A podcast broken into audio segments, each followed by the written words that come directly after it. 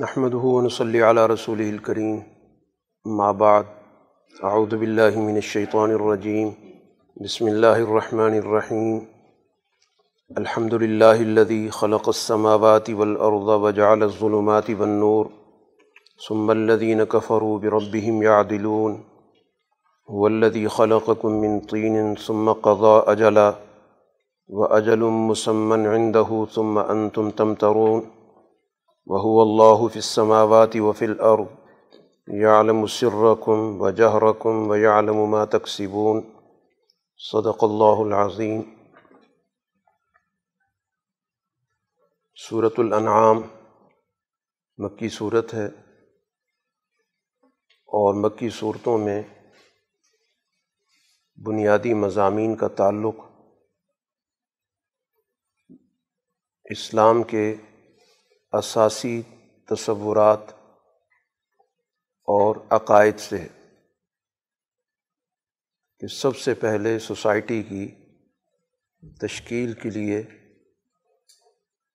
درست سمت کا ہونا ضروری ہے۔ صحیح نصب العین جب تک نہ ہو، تو اس وقت تک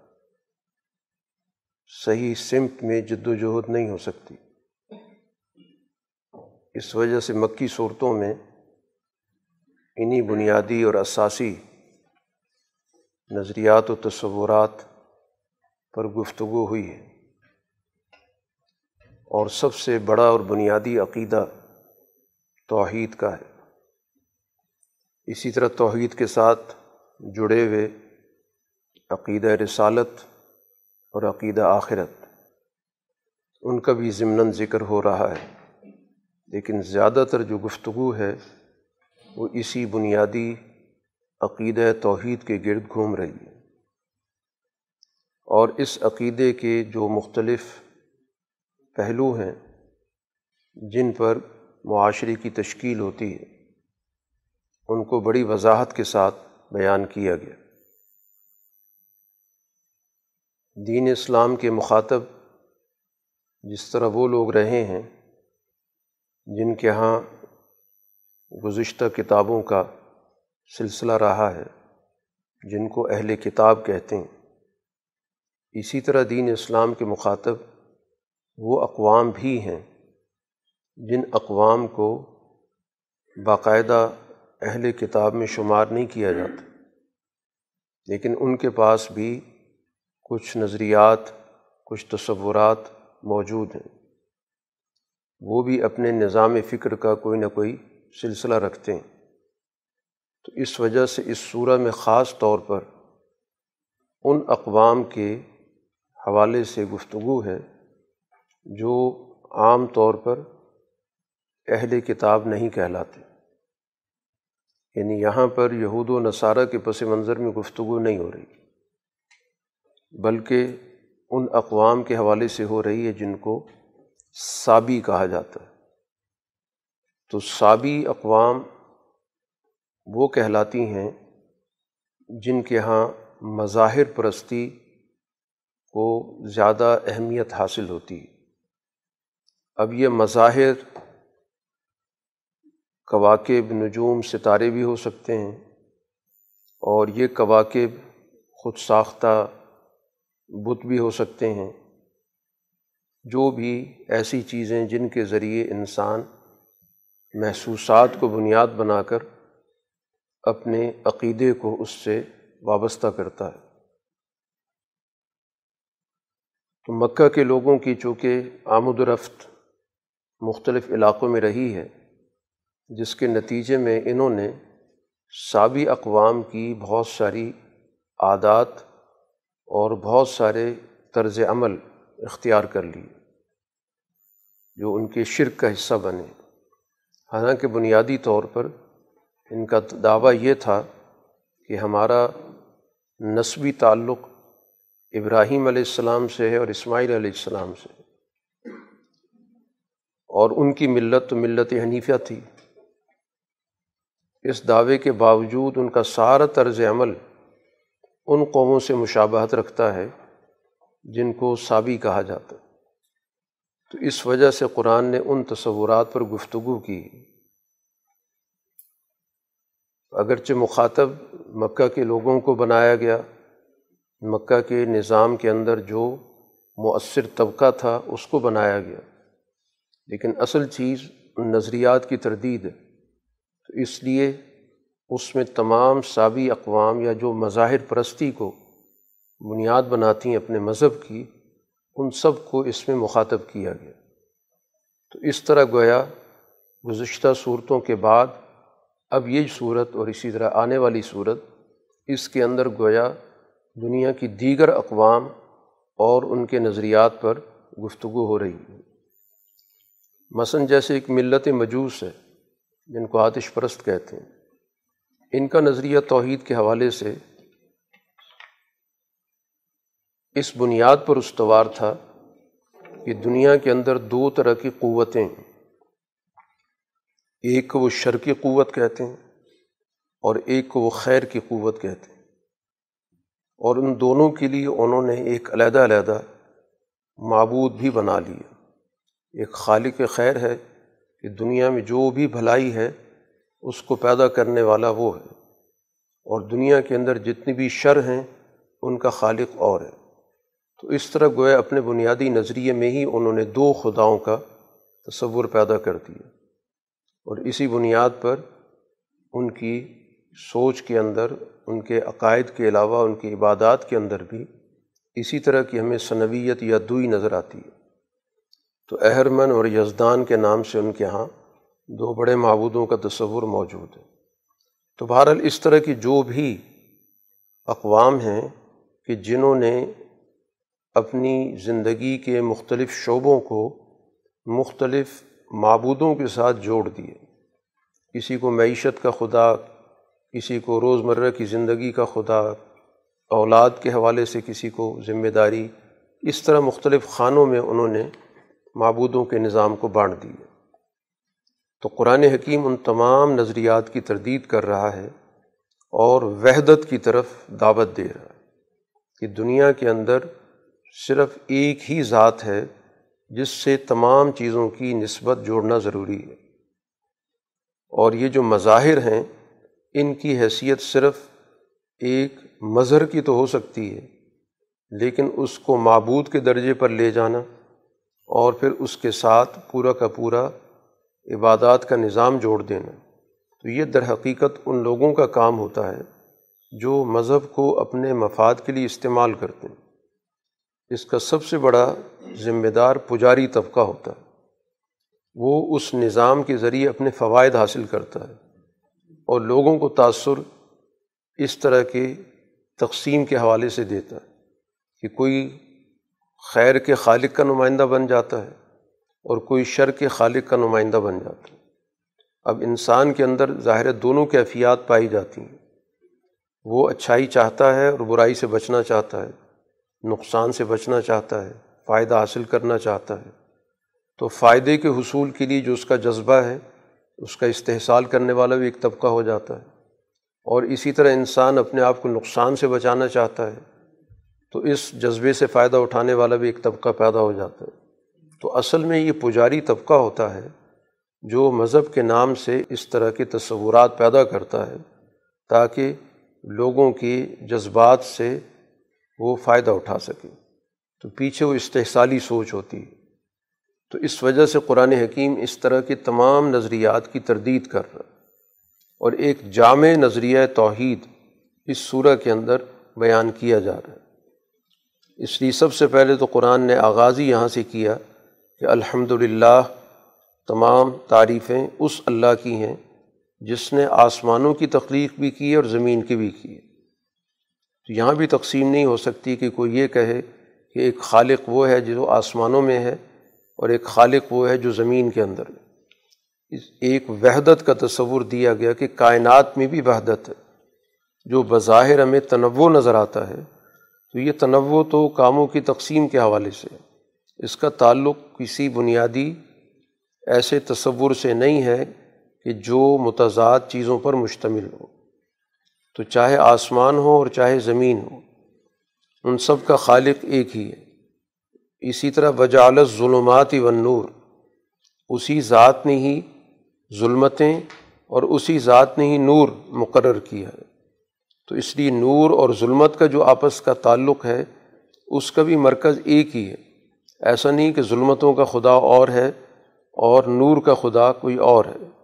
تو اس لیے جب تک ذہنوں کے اندر وحدت کا عقیدہ مضبوط نہیں ہوگا تو اس وقت تک انسان کی ان مختلف کیفیات سے اور کائنات کے مختلف تنوع سے کچھ مذہبی لوگ فائدہ اٹھاتے رہیں گے اور اس طرح انسانی استحصال کا مستقل دروازہ کھلا رہے گا۔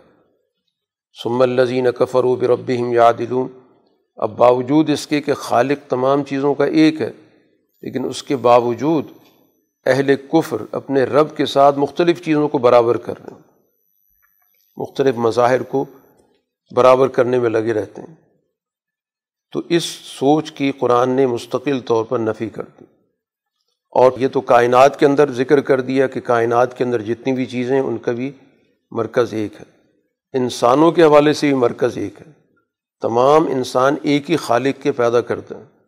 تو اس طرح گویا انسانوں کے درمیان جو تفریق ہے یا طبقات پیدا کر دیے جاتے ہیں، یا بڑی نسل، چھوٹی نسل کا تصور، برتر اور کمتر کا تصور، یہ سارے تصورات خود ساختہ ہیں۔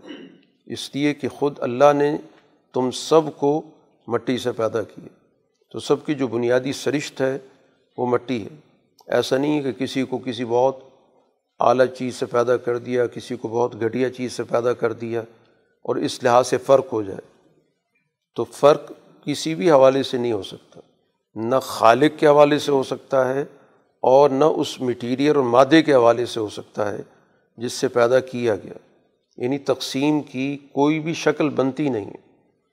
کہ کوئی یہ کہ چلیں خالق تو ہم ایک مان لیتے ہیں، لیکن یہ تصور کہ کچھ کو بہت اعلیٰ چیز سے پیدا کیا گیا اور کچھ کو کچھ کم درجے کی چیز سے پیدا کیا گیا۔ جیسا کہ ہندو مت کے اندر باقاعدہ تصور موجود ہے کہ انہوں نے باقاعدہ انسانوں کے چار گروپ بنا دیے اور اس کو باقاعدہ مذہبی حیثیت دے دی کہ کچھ کو اللہ نے منہ سے پیدا کیا ہے، کچھ کو ہاتھوں سے پیدا کیا کچھ کو پاؤں سے پیدا کیا تو اس طرح گویا انسانوں کو انہوں نے اسی طرح چار درجوں میں تقسیم کر دی۔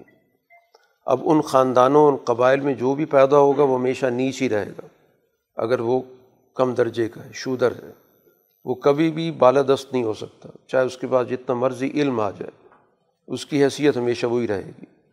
اگر کوئی برہمن خاندان میں پیدا ہو گیا، وہ ہمیشہ برہمن رہے گا، برتر رہے گا، چاہے وہ کتنا ہی ناکارہ اور نکمہ ہی کیوں نہ ہو۔ تو اس طرح کے تصورات گویا کہ مختلف مذاہب کے اندر پیدا ہو گئے۔ جیسے قرآن پہلے بھی اہل کتاب کے نقطہ نظر کو ذکر کرتا رہا کہ وہ اپنے آپ کو کہتے تھے کہ ہم اللہ کے بیٹے ہیں، اللہ کے بہت پسندیدہ لوگ ہوں باقی دوسرے درجے کے لوگ ہیں۔ تو بہرحال یہ مختلف تصورات، مختلف مذاہب کے اندر انسانوں کی تقسیم کو درست کرنے کے لیے جسٹیفائی کرنے کے لیے بنائے جاتے رہیں۔ کہ جب کسی بھی غلط تصور کے پیچھے آپ مذہب کو کھڑا کر دیتے ہیں، تو مذہب کے ذریعے گویا ان کو ایک تحفظ حاصل ہو جاتا ہے۔ تو اس لیے قرآن ان تمام تصورات کی نفی کر رہا ہے کہ تمام تصورات غلط ہیں دنیا کے اندر، بلکہ پوری کائنات کے اندر، الہ کے حوالے سے، معبود کے حوالے سے، خالق کے حوالے سے ایک ہی وحدت ہے، یکتائی ہے، اس کو تقسیم نہیں کر سکتے۔ جب وہ تقسیم نہیں ہو سکتا تو پھر انسانی مخلوق بھی تقسیم نہیں ہو سکتی۔ اس کے اندر بھی گروہیت نہیں پیدا ہو سکتی۔ اس کے اندر بھی طبقے نہیں پیدا ہو سکتے۔ تو اس لیے تمام انسانوں کی وحدت اس وقت تک قابل قبول نہیں ہو سکتی جب تک کہ وحدت الہ کا تصور نہ ہو۔ اگر وحدت الہ کا تصور نہیں ہوگا تو پھر معاشرے کے اندر مخلوق کی وحدت کا کوئی تصور نہیں پیدا ہو سکتا۔ تو اس وجہ سے انسانوں کی وحدت کے لیے بہت ضروری ہے کہ توحید الہی کے جامع نظریے کو ذہن نشین کر لیا جائے اور اس کو اپنے دلوں کے اندر بنیادی نصب العین کے طور پر قبول کیا جائے، کیونکہ اس کے بعد ہی اس کے باقی نتائج ہیں جو انسان کی مختلف زندگیوں میں یا شعبوں کے اندر ہمارے سامنے آتے ہیں۔ اب اس مقصد کے لیے اس دنیا کے اندر اللہ تعالیٰ نے رسالت کا نظام رکھا۔ یہ تصور کا ابلاغ کیسے ہوگا؟ جو اللہ تعالیٰ یہ جامع تصور دے رہا ہے، توحید کا، تو اس کو بیان کرنے کے لیے، لوگوں تک اس کو پہنچانے کے لیے رسالت کا نظام رکھا گیا۔ انسانوں میں سے ہی اللہ نے ایسے افراد کا انتخاب کیا جو اس بنیادی عقیدے کا ابلاغ کرتے ہیں۔ قرآن نے اس کا بھی ذکر کیا۔ اب یہاں پر جیسے ان لوگوں نے نظریہ توحید کے حوالے سے اشکالات بنائے، لوگوں کے ذہنوں کے اندر پیدا کرنے کی کوشش کی، اسی طرح رسالت کے حوالے سے بھی لوگوں کے ذہنوں میں پراگندگی پیدا کرنے کی کوشش کی۔ اس چیز کو اب ظاہر براہ راست اللہ تعالیٰ سے انسانوں کا رابطہ نہیں ہو سکتا، تو یقیناً کسی ذریعے کی ضرورت تھی۔ تو اب یہ تو وہ مانتے تھے کہ ہاں ذریعے کی ضرورت ہے۔ لیکن اس پر اشکال یا اعتراض یہ کر دیا کہ اس ذریعے کو اللہ تعالیٰ نے فرشتوں میں سے کیوں نہیں منتخب کیا؟ تو فرشتہ ذریعہ بنتا تو زیادہ بات معتبر ہوتی۔ یہ کیا ہوا کہ ہم میں سے ایک انسان وہ ذریعہ بن گیا؟ تو اس طرح گویا اس رسالت پر اپنے طور پہ تو بہت بڑا اعتراض ان نے کر دیا کہ لولا انزل علیہ ملک، کہ ایسا کیوں نہیں ہوا کہ ایک فرشتہ باقاعدہ نازل ہوتا؟ اور اس فرشتے کے ذریعے ہمیں پیغام دیا جاتا اللہ تعالیٰ کی توحید کا۔ تو قرآن حکیم نے اس کے یہاں پر دو جواب دیے۔ ایک جواب تو یہ دیا کہ اگر ایسا کر دیا جاتا تو فرشتے کے ساتھ معاملات کی نوعیت بالکل مختلف ہوتی، کیونکہ وہ اللہ تعالیٰ کی طرف سے ایک دو ٹوک بات کرتا۔ اور جب دو ٹوک بات کا انکار کیا جاتا تو پھر اس دنیا کے اندر فوراً ہی فیصلہ کر دیا جاتا۔ یہ جو اس وقت مہلت کا عمل ہے، سوچنے کا عمل ہے، اس میں انسان کے پاس اپنی غلطیوں کو درست کرنے کا موقع موجود ہے، یہ بالکل نہ ہوتا۔ وہاں تو دو ٹوک بات ہوتی۔ اس لیے قرآن نے کہا کہ ولو انزلنا ملکن لقوزی الامر کہ اگر ہم فرشتے کو یہ ذمہ داری دیتے، تو پھر تو وہاں پر فیصلہ بالکل فوری ہونا تھا۔ مان لیتے، بہت اچھی بات ہے۔ نہ مانتے، مقابلے پر آ جاتے، تو پھر اسی وقت فیصلہ کر دیا جاتا۔ اور پھر مہلت بھی نہیں دی جاتی۔ ایک جواب تو قرآن نے یہ دیا کہ اس میں بھی اللہ تعالیٰ کی تمہارے ساتھ بہت بڑی رحمت ہے کہ اس نے تم میں سے انسان مقرر کر دیے۔ اب یہاں پر ظاہر ہے کہ ان کے ساتھ تمہاری گفتگو ہو سکتی ہے۔ تم انکار بھی کرو گے، تمہیں مہلت دے دی جائے گی۔ مختلف موقعوں کے اعتبار سے تمہارے پاس سوچنے، سمجھنے کا محل موقع موجود ہوگا۔ ایک جواب تو یہ دے دیے دوسرا جواب یہ دیا کہ اگر فرشتہ بھیجا جاتا تو ایک عام فہم بات یہ ہے کہ وہ تمہارے ساتھ مکالمہ کیسے کرتا اس کی تو ظاہر ہے کہ نوعیت ہی اور ہے، اس کی جنسی اور ہے۔ تو یقیناً اس کو انسانی شکل میں بھیجنا پڑتا، تاکہ تم اس کو دیکھ سکو، اس کی بات سن سکو، اس سے بات کر سکو۔ تو پھر سوال تو تمہارا وہیں کا وہیں کھڑا رہتا۔ پھر تمہاری ذہن میں یہ اشکال ہوتا کہ یہ فرشتہ ہے یا انسان ہے۔ تو وہی اعتراضات جو رسول اللہ صلی اللہ علیہ وسلم پر تم کر رہے ہو سیم وہی سوالات وہاں بھی کھڑے ہو جاتے تو وہاں پر فرشتہ اسی کام میں لگا رہتا ہے کہ میں واقعی فرشتہ ہوں اور اگلا آدمی کہتا ہے، نہیں، تم تو انسان ہو۔ تو اس سوال کا کیا جواب ہوتا تو اس لیے جو تم کچھ کہہ رہے ہو، اس سے مسئلہ کو حل نہیں نکلتا۔ تو اس لیے جو اللہ تعالیٰ نے نظام بنا دیا ہے، وہی تمہارے لیے سب سے زیادہ مؤثر نظام ہے۔ کہ تم میں سے ایک انسان ہوگا تو وہ تمہاری ضروریات کو بھی جانتا ہوگا، تمہارے تقاضوں کو بھی جانتا ہوگا۔ اس لیے اللہ تعالیٰ کی طرف سے جب اس پر وہی آئے گی، تو وہ تمہارے سمجھنے کے لیے بھی آسان ہوگی، اس پر عمل کرنا بھی آسان ہوگا۔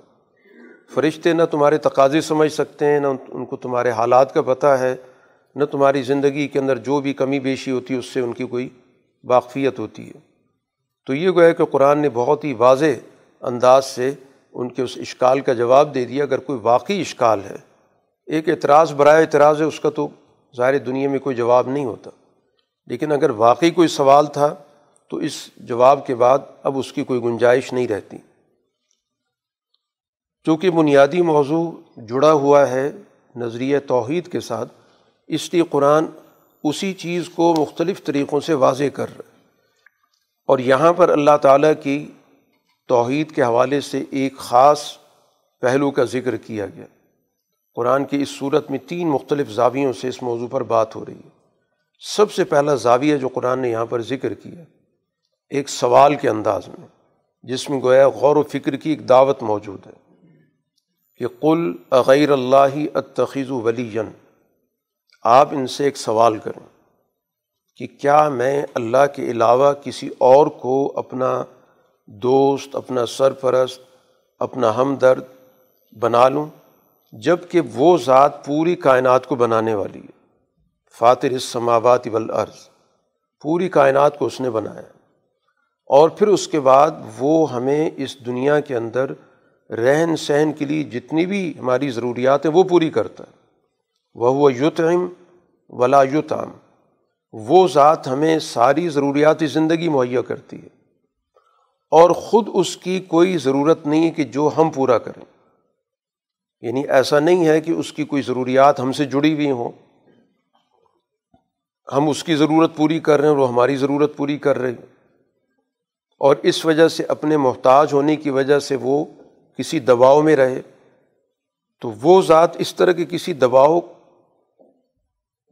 کا شکار نہیں ہے۔ تو ایک ایسی ذات جس نے پورے سسٹم کو بنایا اور اس سسٹم کو بنانے کے بعد ہماری ساری معاشی ضروریات کی تکمیل کی، اب اس کی موجودگی میں کیا میں کوئی متبادل تلاش کروں گا؟ اس طور پر کہ وہ میرا سرپرست ہو، میرا ہمدرد ہو، میرا دوست ہو، یہ سوچنے کی چیز ہے۔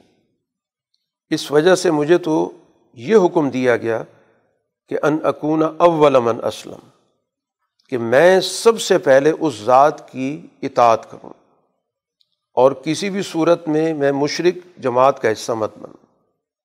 یہ مجھے کہہ دیا گیا یعنی سب سے پہلے سوال رکھا گیا۔ کہ وہ ذات ان صفات کی مالک ہے، میری ساری ضروریاتی زندگی کی وہ تکمیل کرتی ہے اور اس کو مجھ سے کسی قسم کا کوئی لالچ نہیں ہے کہ میں نے اسے کچھ دینا ہو۔ وہ دینے والی ہے، مجھ سے لینے والی نہیں ہے۔ اب اس ذات کی موجودگی میں ظاہر ہے میرے پاس تو کوئی دوسرا آپشن نہیں رہتا۔ اس لیے سب سے پہلے میں اس کی اطاعت کرنے والا ہوں اور اس کے ساتھ میں کسی کو بھی شریک نہیں کر سکتا۔ اور پھر اس کے بعد حضور صلی اللہ علیہ وسلم گویا گفتگو تو اپنے طور پر کر رہے ہیں، متکلم کے الفاظ میں۔ لیکن یہ بھی ایک دعوت کا طریقہ ہوتا ہے کہ آپ کسی کو مخاطب کرنے کی بجائے اپنے حوالے سے گفتگو کریں۔ اس طرح گویا اگلا آدمی اس گفتگو کو زیادہ توجہ سے سنتا ہے۔ جب ہم کسی کو مخاطب کر کے بات کرتے ہیں تو بسا اوقات ایک آدمی انا کا شکار ہو جاتا ہے کہ مجھ سے کہا جا رہا ہے یا مجھ سے یہ سوال ہو رہا ہے۔ تو اس کی سوچنے، سمجھنے کے دروازے بند ہو جاتے ہیں۔ وہ پھر پھر رد عمل سے جواب دیتا ہے، ڈھٹائی کے ساتھ جواب دیتا ہے۔ اس لیے یہاں پر قرآن حکیم نے جو انداز اختیار کیا، جیسے خود رسول اللہ صلی اللہ علیہ وسلم اپنے حوالے سے بات کر رہے ہیں، لیکن اصل مقصود اپنے مخاطب کو متوجہ کرنا کہ آپ یہ کہہ دیں کہ انی اقاف و ناسعی تو ربی عذاب و یومن عظیم، کہ اگر میں اپنے رب کی نافرمانی کروں گا تو مجھے ایک بہت بڑے دن کے عذاب کا خوف ہے۔ اور جس سے اللہ کی رحمت ہٹ جائے، تو ظاہر بات ہے کہ پھر اس کا کوئی بچانے والا نہیں ہوتا۔ اس روز جس کا عذاب ٹل جائے، اس پر اللہ کی رحمت ہوگی۔ تو میں گویا اللہ تعالیٰ کے اس عذاب کو اپنے آپ سے دور رکھنا چاہتا ہوں۔ اور یہی سب سے بڑی میری کامیابی ہوگی۔ پھر اس کے بعد قرآن حکیم نے اس بنیادی چیز کو بھی واضح کر دیا کہ ضرر، نقصان، فائدہ، یہ تمام کی تمام چیزیں ایک ہی ذات سے جڑی ہوئی اگر اللہ تعالیٰ کی طرف سے کوئی ضرر پہنچے گا تو اس ضرر کو کوئی دور نہیں کر سکتا۔ اور اللہ تعالیٰ کی طرف سے کسی بھلائی کا فیصلہ ہوگا تو اللہ تعالیٰ کہیں بڑھ کے ہمیں بھلائی پہنچانے پر قدرت رکھتا۔ ہے تو بہرحال سب سے پہلے گویا کہ قرآن حکیم نے یہاں پر توحید کے اس تصور کو واضح کیا جس کا تعلق انسان کے باطنی نظام سے اس کی سوچ سے ہے، اس کی دل کی کیفیت سے ہے، کیونکہ عقیدے کی جو اساس اور بنیاد ہوتی ہے، وہ انسان کا قلب اور دل ہوتا ہے۔ چنانچہ اب آپ کو جو یہ مشن دیا گیا، رسول اللہ صلی اللہ علیہ وسلم کو وہ یہی دیا گیا کہ ان لوگوں کو اس غلط راستے سے اور اس کے برے نتائج سے ان کو واضح طور پر آگاہ کر دیں۔ وہ اوحیہ الیہ حاضل قرآن کہ میرے پاس یہ قرآن کی وہی اس لیے آ رہی ہے کہ ان زیرا کم بھی و ممبلغ کہ میں اس قرآن کے ذریعے تمہیں بھی تمہارے غلط طرز عمل کے نتائج سے آگاہ کر دوں۔ کہ جس راستے پہ تم چل رہے ہو، یہ تباہی کا راستہ۔ اور نہ صرف میں تمہیں بات پہنچانا چاہ رہا ہوں، بلکہ جہاں تک بھی میری بات پہنچے گی۔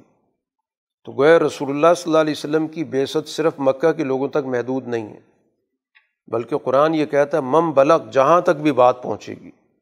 گویا مکہ اور مکہ سے علاوہ بھی جہاں جہاں رسول اللہ صلی اللہ علیہ وسلم کی رسائی ہوئی، مختلف ذرائع کے ذریعے، نمائندوں کے ذریعے آپ نے اپنی بات کو وہاں تک پہنچایا۔ اور ساتھ ہی یہ بات بھی ان سے سوال کے انداز میں پوچھی جا رہی ہے کہ یہ ساری تفصیلات جو تمہارے سامنے توحید کی رکھی گئیں۔ اب اس کے بعد بتاؤ کہ کیا تم واقعی گواہی دیتے ہو کہ اس اللہ کی ذات کے ساتھ اور بھی کچھ خدا موجود ہیں؟ اور اس سوال کے ساتھ ہی آپ اپنا جواب بھی سنا دیں کہ لا اشد، میں گواہی نہیں دیتا۔ میں واضح طور پر تمہارے اس راستے سے اپنی برات کا اظہار کر رہا ہوں۔ تو گئے رسول اللہ صلی اللہ علیہ وسلم ابلاغ بھی کر رہے ہیں اور اس کے ساتھ ساتھ اپنے اس مشن پر دو ٹوک طریقے سے جس طرح آپ کی استقامت موجود ہے، اس کا بھی اظہار کر رہے ہیں۔ تاکہ مخاطب جو بھی موجود ہے ان کے ذہن میں بات واضح ہو جائے کہ رسول اللہ صلی اللہ علیہ وسلم اس موضوع پر کسی قسم کا کوئی سمجھوتا نہیں کر سکتے۔ کوئی درمیانہ راستہ موجود نہیں ہے کہ آپ ان کے ساتھ کوئی مصالحت کر لیں، کوئی سمجھوتا کر لیں، کوئی درمیانہ راستہ نکال لیں۔ حضور صلی اللہ علیہ وسلم بالکل اس کو دو ٹوک انداز سے واضح کر رہے ہیں۔ اب یہ ساری تفصیلات قرآن یہاں پر اسی پس منظر میں توحید کے حوالے سے ذکر کر کے اس چیز کو بھی بتا رہا ہے کہ آپ کی اس گفتگو کے جواب میں ان کا جو طرز عمل ہے، وہ بہت ہی حوصلہ شکن ان کی گفتگو ان کا واضح دلائل کو جھٹلا دینا یقیناً آپ کی طبیعت پہ اثر انداز ہوتا ہے۔ کیونکہ رسول اللہ صلی اللہ علیہ وسلم تو پوری دیانتداری کے ساتھ اور پوری ہمدردی کے ساتھ اپنا پیغام پہنچا رہے ہیں۔ آپ دلی طور پر چاہتے ہیں کہ یہ لوگ تباہی کے راستے سے ہٹائیں۔ تو ظاہر ہے کہ جو دل سوزی کے ساتھ کام کر رہا ہوتا ہے، تو وہ اپنے مخاطب کے غلط طرز عمل پر اس کو دکھ پہنچتا ہے۔ اس کی دعوت اس طرح کی نہیں ہوتی کہ میں نے کہہ دیا، سو کہہ دیا، کسی نے مان لیا، بہت اچھی بات ہے، نہیں مانتا تو اپنا کام کرے۔ جو نبی کی دعوت ہوتی ہے اور پھر اس کے راستے پر چلنے والوں کی دعوت ہوتی ہے، اس کے اندر بہت ہی گہرے درجے کی انسانیت کے ساتھ ایک رشتہ، ایک ہمدردی، ایک دل سوزی ہوتی ہے۔ اسی وجہ سے رسول اللہ صلی اللہ علیہ وسلم کو ان کے طرز عمل کے نتیجے میں دکھ پہنچتا تھا۔ قرآن کئی جگہوں پر ذکر کر رہا ہے، یہاں بھی ذکر ہے۔ اور اللہ تعالیٰ اس کا باقاعدہ ذکر کر رہا ہے کہ قد نالم و انَََََََََََََََََََََََََََََََََََََََََََََََََََََََََََََ انَََََََََََََََََََََََََََََََََََََََََََ يقولون ہمیں معلوم ہے کہ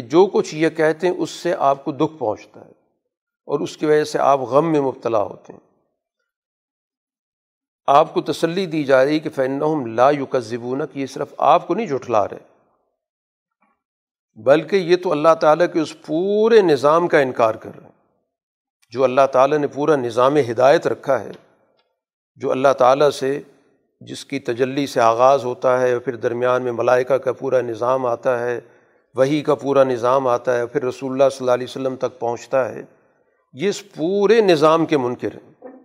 یہ صرف آپ کا ذات کا معاملہ نہیں ہے۔ تو اس لیے اس پہ آپ اتنا زیادہ غمگین نہ ہوں۔ یہ در حقیقت یہ ہمیں چیلنج کر رہے ہیں۔ تو اس لیے ہم آپ کے ساتھ کھڑے ہیں۔ ولاکن ظالمین ب آیات اللہ یہ یہ ظالم تو در حقیقت اللہ تعالیٰ کے اس پورے نظام کا انکار کر رہے ہیں، جس کو قرآن نے آیات کہا ہے کہ اللہ تعالیٰ کی مختلف احکام ہیں، نشانیاں ہیں۔ اللہ تعالیٰ نے اس دنیا کے اندر اپنا پیغام پہنچانے کے لیے بہت ساری علامات مقرر کی ہیں۔ تو یہ صرف آپ کا ذاتی معاملہ نہیں ہے کہ آپ نے ایک بات پہنچائی اور ذاتی طور پر آپ کا انکار کر دیا۔ اور اس کو آپ یہ سمجھیں کہ شاید آپ کے ذات کے ساتھ انہوں نے کوئی بد معاملگی کی ہے۔ انہوں نے تو پورے کے پورے اللہ تعالیٰ کے نظام ہدایت کو چیلنج کیا ہے اور اس کا انکار کیا اور پھر اس کے بعد رسول اللہ صلی اللہ علیہ وسلم کو تاریخی تسلسل کے حوالے سے ایک اور حوصلہ دیا گیا کہ یہ طرز عمل آپ کے ساتھ کوئی نیا نہیں ہے۔ اگر تاریخ کا مطالعہ کریں تو تاریخ میں انبیاء کے ساتھ ان کی قوموں کا عمومی طرز عمل یہی ہے۔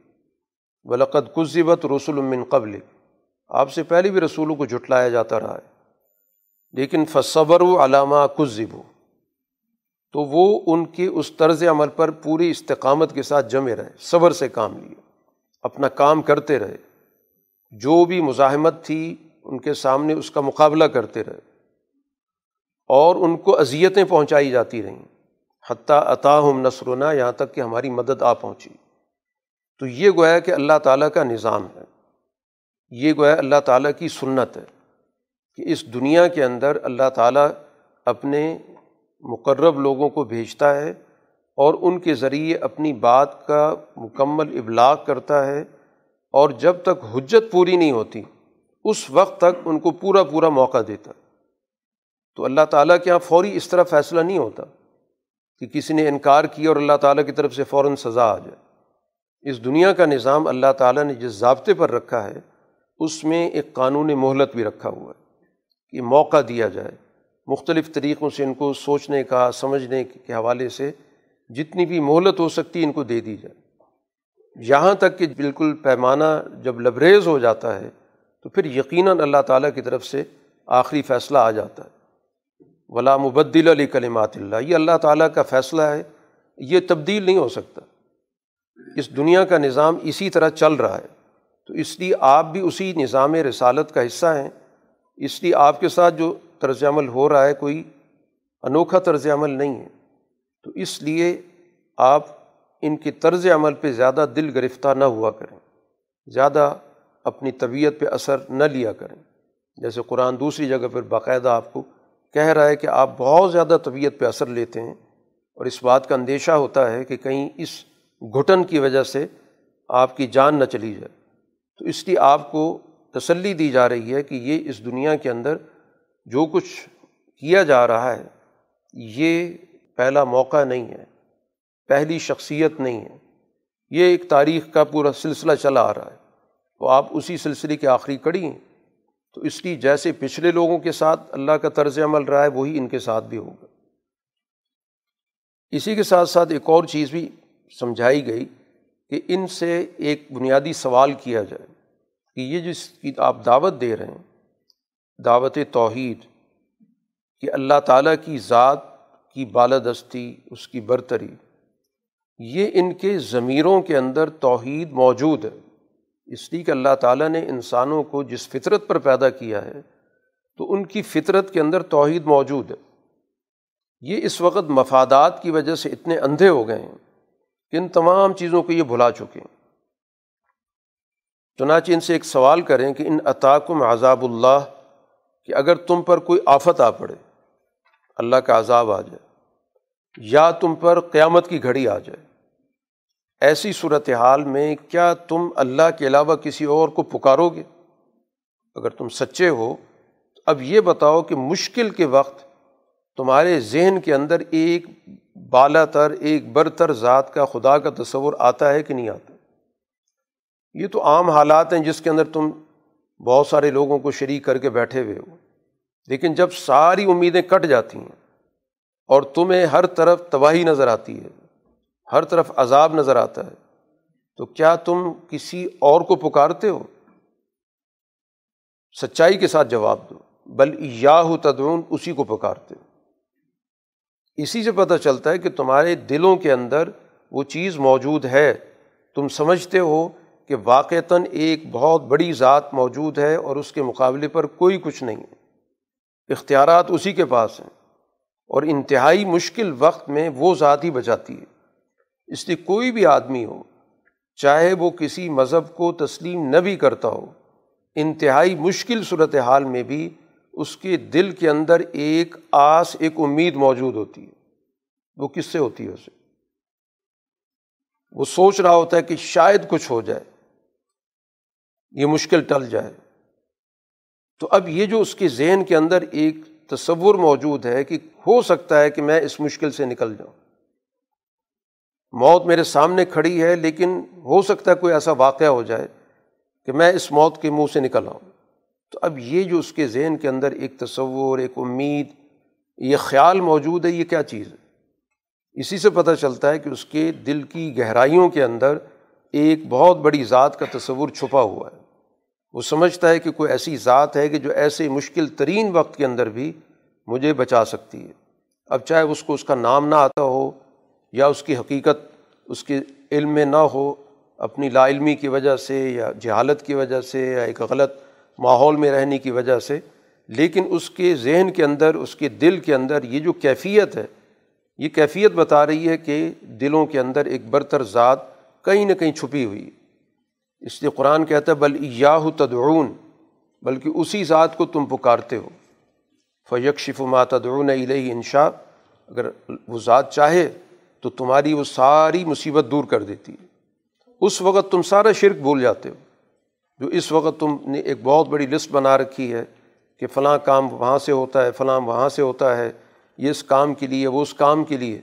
لیکن اس وقت تمہاری ساری لسٹ گم ہو جاتی ہے۔ کسی کا تصور تمہارے ذہن میں نہیں آتا۔ کسی جاندار کا، کسی بے جان کا، جو بھی تمہارے ذہن کے تصورات ہیں، سب مٹ جاتے ہیں۔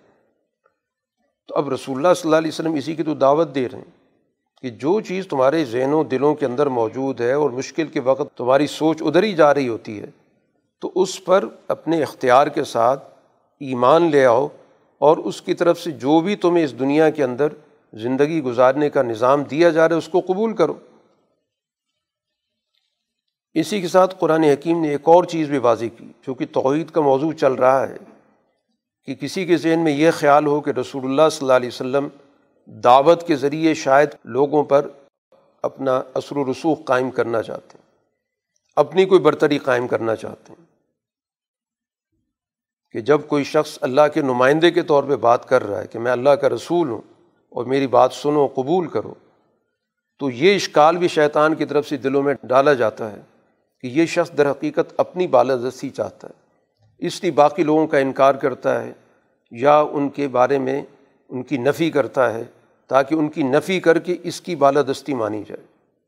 تو قرآن نے وہ بھی بات آپ کی زبان سے کہلوا دی کہ قل لا اقول القم عندی خزائن اللہ۔ میرا قطن یہ کوئی دعویٰ نہیں ہے کہ میں اس دنیا کے اندر اللہ کے خزانوں کا مالک ہوں، کہ میں یہ ساری گفتگو کر رہا ہوں اور میں لوگوں کو وہاں سے کاٹ کر اپنی ذات سے جوڑوں۔ اور یہ کہوں کہ چونکہ میرے پاس بہت کچھ موجود ہے، ادھر ادھر جانے کی بجائے میرے پاس آؤ تو میں ان خزانوں میں سے تمہیں دیا کروں گا۔ ولا عالم الغیب نہ میرا یہ دعویٰ ہے کہ میں غیب کی باتیں جانتا ہوں، کہ مستقبل کے سارے حالات میرے سامنے واضح ہیں۔ ان کو تو کچھ بھی نہیں پتہ اور مجھے ان سب چیزوں کا پتہ ہے۔ اور اس بنیاد پہ میں اپنی برتری جما رہا ہوں۔ تو میں اس کا بھی کوئی دعویٰ نہیں کرتا۔ جو اللہ تعالیٰ کی طرف سے علم دے دیے گئے، وہ تو ٹھیک ہے، لیکن براہ راست تو میرا کوئی علم نہیں ہے۔ اور نہیں میرا یہ دعویٰ ہے کہ ولا اقول القم انی ملک کہ میں با اس دنیا کے اندر تمہارے اوپر بالادستی قائم کرنے کے لیے فرشتے کے طور پر آ گیا ہوں۔ یہ میرا دعویٰ بھی نہیں ہے۔ میرا دعویٰ صرف ایک ہے، ان اتبع اللہ مایوحا علیہ میں خود اللہ کی وہی کا پیروکار ہوں۔ سب سے پہلے جو وہی مجھ پر آتی ہے، اس پر میں سب سے پہلے خود عمل کرتا ہوں۔ اس کے تقاضوں کو میں پورا کرتا ہوں۔ تو میری حیثیت اس دنیا کے اندر اللہ کے بندے کی اور اللہ کے نمائندے اور رسول کی۔ قطن میں کوئی اپنی لی الوحیت کا منصب نہیں چاہتا کہ کوئی یہ سمجھے کہ میں باقی الہوں کا اور خداؤں کا انکار کروا کے شاید اپنی ذات کے ساتھ اس طرح کا کوئی طرز عمل چاہتا ہوں۔ تو ان تمام چیزوں کی نفی کر دی جن کی بنیادوں پر دنیا کے اندر لوگ ایک دوسرے پر روب جماتے ہیں۔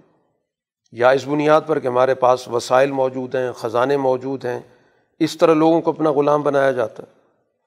یا اپنی کچھ مابرائی قوتوں کا اظہار ہوتا ہے کہ ہم مستقبل کو دیکھ رہے ہیں، تمہارے حالات بہت اچھے ہیں یا بہت خراب ہیں، اس بنیاد پہ لوگوں کو مروب کیا جاتا ہے۔ یا اپنے آپ کو بہت زیادہ فرشتہ صفت بیان کیا جاتا ہے۔ تو ان تمام چیزوں کا انکار کر کے کہ جو سچی توحید ہے، میں تو اس کا پیغام لے کر آیا ہوں۔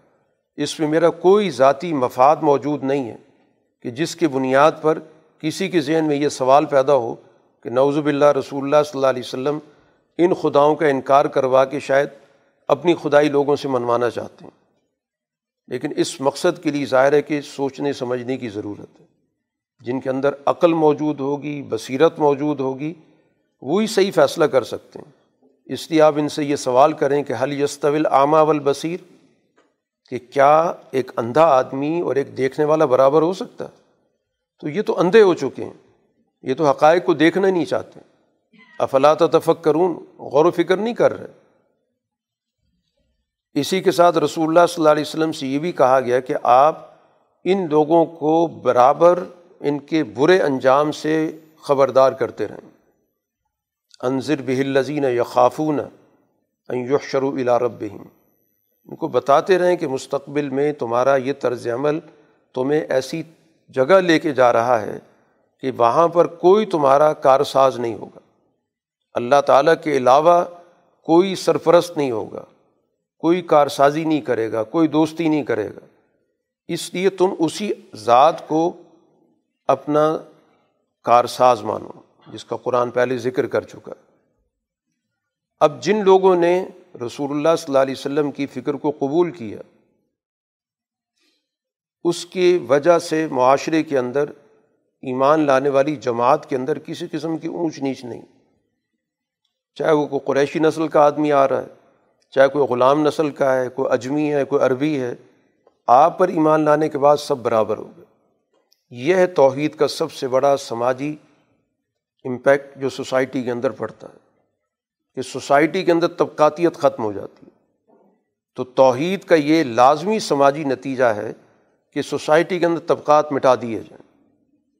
اور اسی کا یہ نتیجہ ہے کہ رسول اللہ صلی اللہ علیہ وسلم کی یہ مختصر سی جماعت جو مکہ کے اندر موجود ہے، یہ اس دعوت کا ایک عملی نمونہ ہے کہ آپ پر ایمان لانے والے، آپ کے ساتھ معاشرت میں، سماجی تعلقات میں کسی بھی طور پر اونچ نیچ کا شکار نہیں ہے۔ کہ آپ قریش کے لوگوں کو زیادہ وقت دیتے ہوں یا ان پہ زیادہ توجہ رکھتے ہوں اور ان کے علاوہ باقی لوگوں کو آپ نظر انداز کرتے ہیں۔ آپ کی مجلس میں سب لوگ برابر کے درجے میں بیٹھتے ہیں۔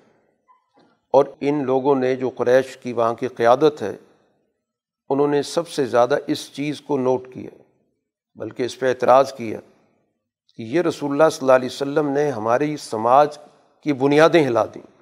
ہم نے تو سماج اس بنیاد پہ بنا رکھا تھا کہ ایک اپر کلاس ہے ایک مڈل کلاس ہے، ایک بالکل ہی غریبی کلاس ہے۔ یہ مکہ کی سوسائٹی تھی۔ کہ جو قریش کے خاندان سے تعلق رکھنے والے تھے، وہ سب سے اعلیٰ کلاس تھی۔ جو قریش کی بالادستی قبول کر کے وہاں پر قبائل رہتے تھے، وہ درمیانے درجے کے سمجھے جاتے تھے۔ اور سب سے نچلے وہ لوگ تھے جن کو غلام بنا کے لایا جاتا تھا، یا جن کا کوئی والی وارث نہیں ہوتا تھا۔ تو رسول اللہ صلی اللہ علیہ وسلم نے وہاں پر توحید کی دعوت دے کر ایک ایسی سماجی تبدیلی پیدا کر دی کہ جو آپ کی فکر قبول کرنے والے ہیں، ان کو آپ نے مجلس کے اندر برابر کا درجہ دے دیا۔ کہ وہیں پر قریش کے لوگ بھی بیٹھے ہیں جو آپ پر ایمان لا چکے۔ وہیں پر وہ ہیں جو کل تک غلام تھے۔ وہیں پر دوسرے قبیلے کے لوگ بیٹھے۔ تو ایک موقع پر رسول اللہ صلی اللہ علیہ وسلم سے قریش نے ان کے سرداروں نے یہ درخواست کی کہ ہم آپ کی بات سنیں گے، لیکن ایک شرط کے ساتھ کہ جب ہم آپ کی مجلس میں آئیں تو اس مجلس کے اندر ہمارے معیار کے لوگ ہونے چاہئیں جو ہماری سوچ، ہماری نگاہ میں کم درجے کے لوگ ہیں، وہ آپ کی مجلس میں نہیں ہونے چاہئیں ان کو آپ اپنی مجلس سے اس وقت اٹھا دیں۔ تو قرآن کی یہ آیات نازل ہو گئی کہ ایسا نہیں ہو سکتا۔ کیونکہ جو توحید کا جو بنیادی مقصد تھا کہ اللہ پر ایمان لانے کے بعد وہ تمام لوگ ایک درجے پر آ گئے، تو اگر یہ طریقۂ کار اختیار کیا جائے گا اس بنیاد پر کہ اس کا مقصد تو تبلیغ کرنا ہے، تو تبلیغ کے لیے تو کوئی نہ کوئی قربانی دینی پڑتی ہے، لیکن یہ بہت بڑی قربانی ہے۔ یہ تو دین کا جو بنیادی تصور ہے، مساوات کا وہی پامال ہو جائے گا۔ اس لیے اس اساس پہ دعوت نہیں دی جا سکتی۔ اس بنیاد پہ تبلیغ نہیں ہو سکتی۔ کہ بنیادی ضابطے کو ہی نظر انداز کر دیا جائے۔ اس امید میں کہ ان کو سمجھا لیا جائے۔ تو اگر یہ ہمارے ساتھ مل جائیں گے تو ایک بہت بڑی تبدیلی آ جائے گی کیونکہ ظاہر طاقتور لوگ ہیں اثر و رسوخ رکھتے ہیں۔ لیکن اس کے نتیجے میں جو دین کا بنیادی اصول ہے، برابری اور مساوات کا وہ ختم ہو جائے گا۔ تو اس لیے آپ سے کہا گیا ولاۃ الدل لذین یدعون رب ہم بالغداتی ولاشی یریدون وجہ کہ یہ لوگ، یہ جماعت جو صبح شام اللہ تعالیٰ کو صد کے دل کے ساتھ یاد کرتی ہے، ان کو کبھی آپ نے مجلس سے نہیں اٹھانا۔ باقی یہ کہ وہ ایمان لاتے ہیں، نہیں لاتے ہیں، یہ آپ سے کوئی محاسبہ نہیں ہوگا کہ وہ اس شرط پہ ایمان لا رہے تھے اور ان کو موقع نہیں ملا۔ ماں علیہ کا من حسابی من شعی آپ پر ان کے حساب کا کوئی معاملہ نہیں ہے کہ آپ سے کوئی بعض فرص نہیں ہوگی۔ اور اس بنیاد پر آپ یہاں سے ان کو اٹھا دیں کہ مجھ سے سوال جواب ہو جائے گا۔ اگر آپ ان کو اٹھائیں گے تو قرآن نے تو بڑے سخت لفظ استعمال کیے کہ فتح من الظالمین۔ آپ ظالموں میں سے ہو جائیں گے۔ اور یہ اللہ تعالیٰ نے اس کا پورا کا پورے اس کی حکمت بتا دی کہ یہ در حقیقت اللہ تعالیٰ ان لوگوں کو آزما رہا ہے کہ یہ جن کی ذہنوں کے اندر خناس ہے کہ ہم بڑے لوگ ہیں، بڑی نسل کے لوگ ہیں یہ لوگ اسی بنیاد پر اسی مشکل میں پڑے ہوئے ایک بہت بڑی آزمائش میں پڑے ہوئے تو یہ باقاعدہ اللہ تعالیٰ ان کو آزما رہا ہے۔ اور ان کی زبان پہ یہ جملہ بھی آ گیا کہ احا اللہ من اللہ علیہ بیننا۔ یہی لوگ ہیں جن پہ اللہ کا احسان ہو گیا۔ یعنی ہماری نظروں میں تو بہت کم درجے کے لوگ ہیں۔ یہ وہ لوگ ہیں جن پہ اللہ نے احسان کر کے اور ان کو ایمان کی توفیق دے دی۔ تو کیا ان کو یہ حقیقت معلوم نہیں کہ علیہ صلی اللہ و عالم اب شاکرین کہ اللہ تعالیٰ اپنے قدردانوں کو زیادہ جانتا ہے، یہ اللہ تعالیٰ کے قدر دان ہیں۔ تو اس وجہ سے اللہ تعالیٰ نے ان کو یہ مقام دیا۔ باقی آپ کے پاس وہ ایمان والی جماعت آتی ہے تو باقاعدہ آپ ان کا استقبال کریں کہ السلام علیکم، تم پہ سلامتی ہو اور ان کو خوشخبری دے دیں کہ کتب رب کم اعلیٰ نفس رحمہ کہ تمہارے رب نے اپنے بارے میں رحمت کا فیصلہ کر لیا۔ اب تم سے کوئی کمزوری صادر ہو جاتی ہے، کوئی کمی بیشی ہو جاتی ہے، کوئی گناہ سرزد ہو جاتا ہے، پھر تم اس کے بعد رجوع کر لیتے ہو، اپنے حالات درست کر لیتے ہو، تو اللہ تعالیٰ کی طرف سے کوئی باس پرس نہیں ہو انسانی حوالے سے ظاہر انسانوں سے کوتاہیاں سرزد ہوتی رہتی ہیں۔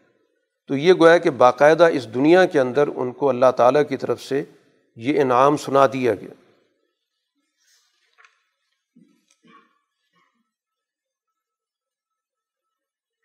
اسی طرح رسول اللہ صلی اللہ علیہ وسلم سے اسی مضمون کو، مضمون وہی توحید کا پوری صورت، بنیادی نظریہ توحید سے ہی تعلق رکھتی ہے۔ کہ آپ واضح طور پر ان کے سامنے اعلان کر دیں کہ انی نحیت و ان آبد الزین تدعون من دون اللہ۔ مجھے اللہ تعالیٰ کی طرف سے واضح طور پہ منع کر دیا گیا کہ میں اللہ کے علاوہ کسی کی بندگی نہیں کر سکتا۔ لا طب احواکم تمہاری خواہشات کی پیروی نہیں کر سکتا۔ کہ تمہاری کوئی بات مان لو کوئی درمیانہ راستہ نکال لو کہ تم میری بات مان لو، میں تمہاری بات مان لوں، میں تمہاری خواہشات کے ساتھ نہیں چل سکتا۔ اور اگر میں ایسا کروں گا تو پھر میں راستے سے بھٹک جاؤں گا۔ میں ابھی پھر ہدایت یافتہ نہیں رہ سکتا۔ اور یہ بھی واضح کر دیں کہ میں جس راستے پر چل رہا ہوں، یہ کوئی خود ساختہ راستہ نہیں ہے۔ یا ایسا راستہ نہیں ہے کہ جس کے بارے میں کوئی دلائل موجود نہ ہو۔ انی اعلیٰ بینت مر ربی۔ میں اپنے رب کی طرف سے بالکل ایک واضح چیز پر ہوں۔ دو ٹوک چیز ہے، بالکل واضح چیز ہے، جس میں کسی قسم کا کوئی شبہ نہیں ہے، جس میں کسی قسم کا کوئی الجھاؤ نہیں ہے، کوئی ابہام نہیں ہے۔ اور تم ان حقائق کا انکار کر رہے ہو۔ باقی جو تم بار بار کہتے ہو کہ جو تم کہتے ہو اس کی سزا دے دو، عذاب لے آؤ، تو یہ میرا کام نہیں ہے۔ کہ جو تم مجھ سے بار بار تقاضے کر رہے ہو، میرا کام تو یہ ہے میں تم تک بات پہنچاؤں۔ یہ فیصلہ کہ تم پر کب برا وقت آئے گا، کیسے آئے گا، یہ میرا مضمون ہی نہیں ہے۔ ماں ہندی مات استاجر نبی یہ میرے پاس یہ چیزیں نہیں ہیں کہ جو تم بار بار چیلنج کرتے ہو کہ اگر ہم غلط ہیں تو لے آؤ جو تم، ہم پر عذاب آنا ہے۔ ان الحکم اللہ اللہ میرا تو ایک ہی مشن ہے، میں یہ بات واضح کر رہا ہوں۔ کہ دنیا کے اندر حکم اللہ کا ہی ہے۔ تم لوگوں کا اس دنیا کے اندر کوئی حکم نہیں چل سکتا۔ یا تمہارے خود ساختہ خداؤں کا نہیں چل سکتا۔ تو یہ گویا کہ قرآن حکیم اس موضوع کو بڑی تفصیل کے ساتھ بیان کر رہا ہے اور یہاں پر گویا یہ جو سارا سفر ہے، یہ گویا سابی سوچ سے نکال کر ان کو لایا جا رہا ہے عقل و شعور کی طرف۔ یہ جتنی بھی گفتگو قرآن نے کی ہے اور مزید اس صورت کے اندر تفصیلات موجود ہیں، تو اس کا بنیادی ہدف یہ ہے کہ انسان کی سوچ کو اس بات کی طرف لایا جائے کہ وہ اپنے طرز عمل کا جائزہ لے، کہ اس کا طرز عمل ہے کیا اور صحیح راستے کو اختیار کرے۔ تو یہ سفر در حقیقت کہلاتا ہے صابیت سے حنیفیت تک کا سفر، اور جس کو حضرت ابراہیم علیہ السلاۃ والسلام کے دور میں طے کرایا گیا۔ حضرت ابراہیم علیہ السلام سے پہلے کا جو دور کہلاتا ہے، اس کو سابی دور کہا جاتا ہے۔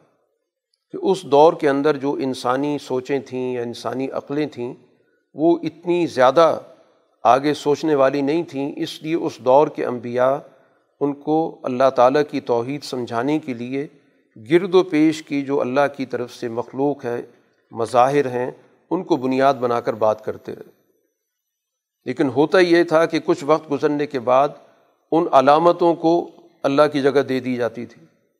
ان کی پوجا شروع کر دی جاتی تھی۔ تو ہر دور کا نبی آ کر ان کو اس سے اوپر اٹھاتا تھا کہ یہ مظاہر ہیں، یہ اللہ تعالیٰ تک پہنچنے کے ذریعے ہیں۔ ان سے اللہ کی پہچان ہوتی ہے۔ یہ خود کوئی اپنی اہمیت نہیں رکھتے۔ یہاں تک کہ یہ دور آیا کہ جب انسانی تجربات کے ذریعے انسانی عقل نے مزید ترقی کر لی، تو یہاں سے باقاعدہ گویا کہ ابراہیم علیہ السلاۃ والسلام کا دور شروع ہوتا ہے، جس کو حنیفی دور کہا جاتا ابراہیم علیہ السلام جب آئے ہیں، تو اس سوسائٹی کے اندر بت پرستی موجود تھی اور اسی طرح ان کی سوسائٹی کے اندر کباکب پرستی بھی موجود تھی۔ اس کی جو بھی کوئی ستارہ پرستی تھی یا سورج پرستی تھی یا چاند پرستی تھی اور یہ جو بتوں کا نظام تھا، یہ بھی اصل میں ان ستاروں کے ساتھ ہی جڑا ہوا تھا۔ ان ستاروں کے نام سے انہوں نے مختلف قسم کے بت بھی بنائے ہوئے تھے۔ ان کو یاد رکھنے کے لیے یہ باقاعدہ گویا کہ پورا کا پورا ایک پجاریوں کا ایک سسٹم تھا کہ جنہوں نے عبادت کا ایک نظام بنایا بت خانوں کے ذریعے اور اسی طرح مختلف قسم کے کواقب کے مد و جذر کو سامنے رکھ کر۔ کہ یہ سب چیزیں ہماری زندگی پر اثر انداز ہوتی ہیں اور گویا ہم ان کے اثرات کے تحت اپنی زندگی بسر کرتے ہیں۔ اس لیے ہمیں ان کی خوشنودی کے لیے عبادات کرنی چاہیے۔ اب ظاہر ہے کہ یہ سارا نظام بنانے والے وہ لوگ تھے جو لوگوں کو ان چیزوں کی پوجا کی طرف لے کے آنے والے تھے۔ وہ مذہبی طبقہ تھا۔ ان چیزوں کی آڑ میں اصل میں مفادات تو وہ حاصل کرتا ہے۔ جو بھی ان سے فوائد حاصل کرنے، مالی طور پر ان سے نذرانے لینے، اپنے فیصلے مسلط کرنے۔ اب ظاہر سورج نے اپنا کیا فیصلہ کرانا ہے ان سے؟ یا اس کو ان سے کیا فائدہ ملے گا؟ یا چاند کو کیا فائدہ ملے گا؟ بس لوگوں کے ذہنوں کو معاف کرنے کا ایک طریقہ ہوتا ہے۔ اگر آپ براہ راست لوگوں سے تقاضا کرتے ہیں، ہماری بات مانیں، ہماری پوجا کریں، تو سوال ہوگا ہماری جیسے انسان ہو، تمہاری بات کیوں سنی جائے؟ تو اب اس کے لیے یہ گویا ایک طریقہ اختیار کیا جاتا ہے کہ کچھ ایسے شکلیں بنا دی جائیں، کچھ بت بنا دیے جائیں، کچھ کواقب کے نظام کو بنیاد بنا کر اس کے ساتھ لوگوں کے نفع نقصان کو جوڑ دیا جائے۔ اب انسانی زندگی کے اندر نفع بھی ہوتا ہے، نقصان بھی ہوتا ہے، لیکن جب آپ اس کو کسی چیز کے ساتھ جوڑ دیتے ہیں تو توہم پرستی پہ ترقی کرنے لگ جاتی ہے۔ تو اس سارے نظام کو گویا ابراہیم علیہ السلاۃ والسلام نے باقاعدہ ایک طریقۂ کار کے ذریعے، جس کو ہم عقل و شعور کا طریقۂ کار کہتے ہیں۔ اس میں ساری گفتگو ان نے عقلی بنیادوں پر کی۔ ایک طریقہ تو یہ تھا کہ واضح طور پر یہ اعلان کر دیں کہ سب بیکار چیزیں۔ بات وہ بھی سو فیصد درست ہے۔ لیکن ابراہیم علیہ السلام نے جو طریقۂ کار اختیار کیا، باقاعدہ ان کے ساتھ اس عمل کے اندر تأثر دے کر کہ میں گویا کہ تمہارے اس سسٹم کے اندر شرکت کر رہا ہوں۔ اس کا گویا ان سے توجہ حاصل کر کے باقاعدہ اس کا ایک تجزیہ کیا۔ اس لیے قرآن یہاں بڑی تفصیل کے ساتھ اس کا تینوں کا ذکر کر رہا ہے کہ فلما جن علیہ اللہ اور کبا کہ سب سے پہلے جب رات چھا گئی تو ستارہ نکل آیا، جس ستارے کی پوجا کرتے تھے۔ تو ابراہیم علیہ السلام نے قوم کے سامنے بلند آواز سے کہا کہ حاضر ربی، یہ تمہارا عقیدہ ہے کہ یہ سارا نظام، یہ ستارے چلاتے ہیں۔ اس کا مطلب یہ ہوا کہ یہ میرا رب ہے۔ اب یہ بات کہہ کہ خاموشی اختیار کرنی۔ اب ظاہر کچھ وقت گزر رہا ہے، رات گزر رہی ہے۔ رات گزرنے کے ساتھ ہی ستارہ ڈھل گیا۔ نظروں سے اوجل ہو گیا۔ تو جب وہ ستارہ ڈھلا ہے تو اس کے بعد ابراہیم علیہ السلام کا اس پہ تبصرہ آیا کہ لا احب العافلین کہ غروب ہونے والوں کو تو میں پسند نہیں کرتا، کہ میں اس کو اپنا رب مانوں، میں موجود ہوں، عبادت کرنے والا۔ اور جس کی عبادت ہو رہی وہ غائب ہو گیا۔ تو گوئے عقل و شعور کو دعوت دی اور اپنے حوالے سے بات کی کہ لا احب العافلین، کہ میری عقل یا میرا شعور یا میرا ضمیر تو اس بات کی اجازت نہیں دیتا کہ میں غروب ہونے والوں کو پسند کروں اور ان کو اپنا خدا مان لوں۔ تو اس طرح گویا کہ انہوں نے اپنے مخاطب افراد کے ذہنوں کے اندر ایک بنیادی سوال پیدا کر دی۔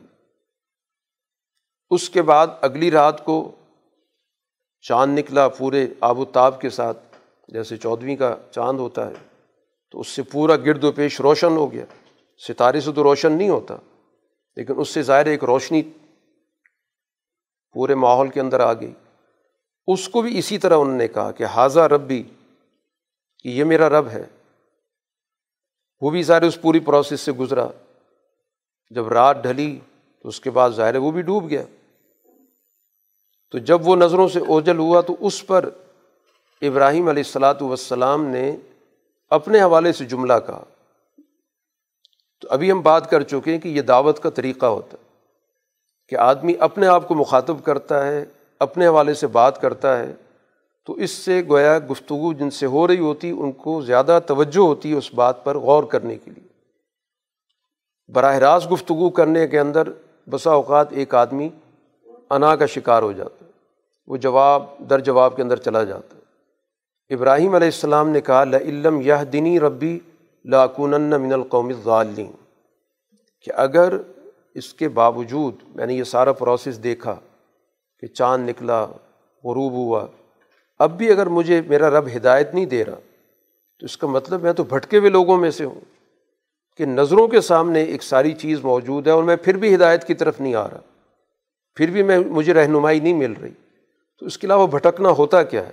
اسی کو تو بھٹکنا کہتے ہیں کہ سچائی سامنے کھڑی ہے اور میں اس کو قبول کرنے کے لیے تیار نہیں اگلے دن سورج نکلا، ظاہر سورج کی تو ویسی تمازت ہوتی ہے، حرارت ہوتی ہے، روشنی ہوتی ہے۔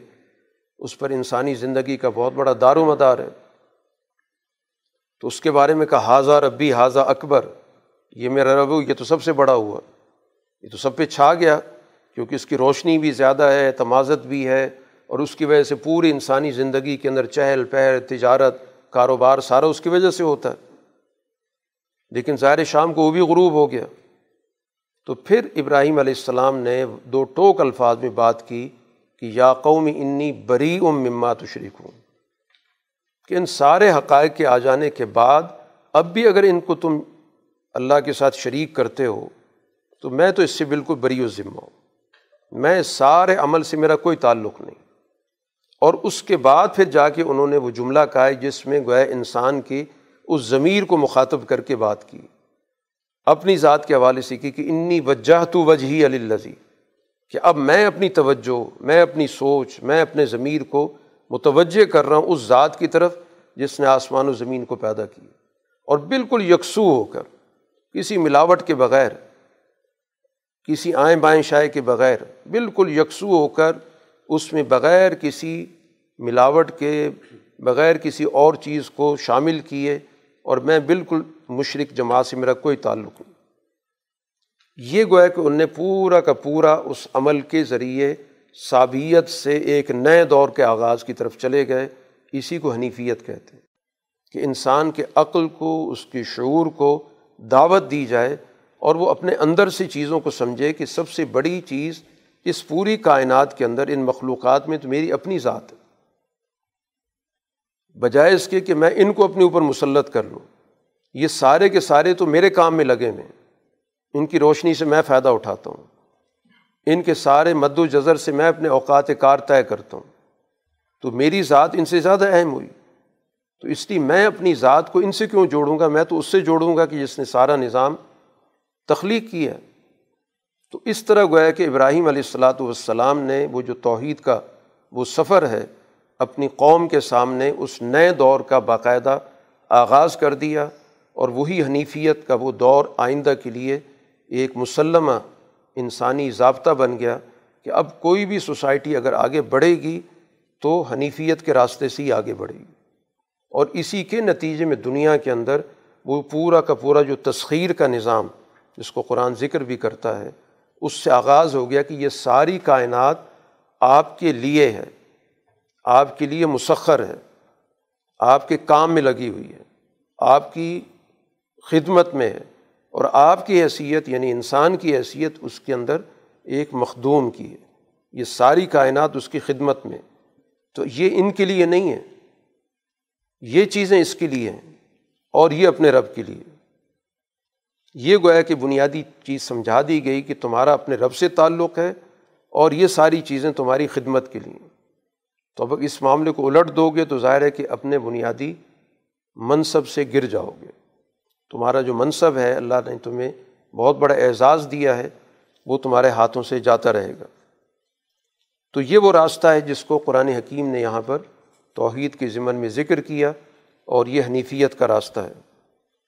اسی پر تمام انبیاء علیہ الصلاۃ والسلام اس کے بعد جو آئے، وہ تمام کی تمام اسی راستے پر آئے۔ قرآن نے ان کی پوری ایک فہرست ذکر کی اور اس کے بعد رسول اللہ صلی اللہ علیہ وسلم سے بھی کہا کہ آپ کا بھی یہی راستہ ہے۔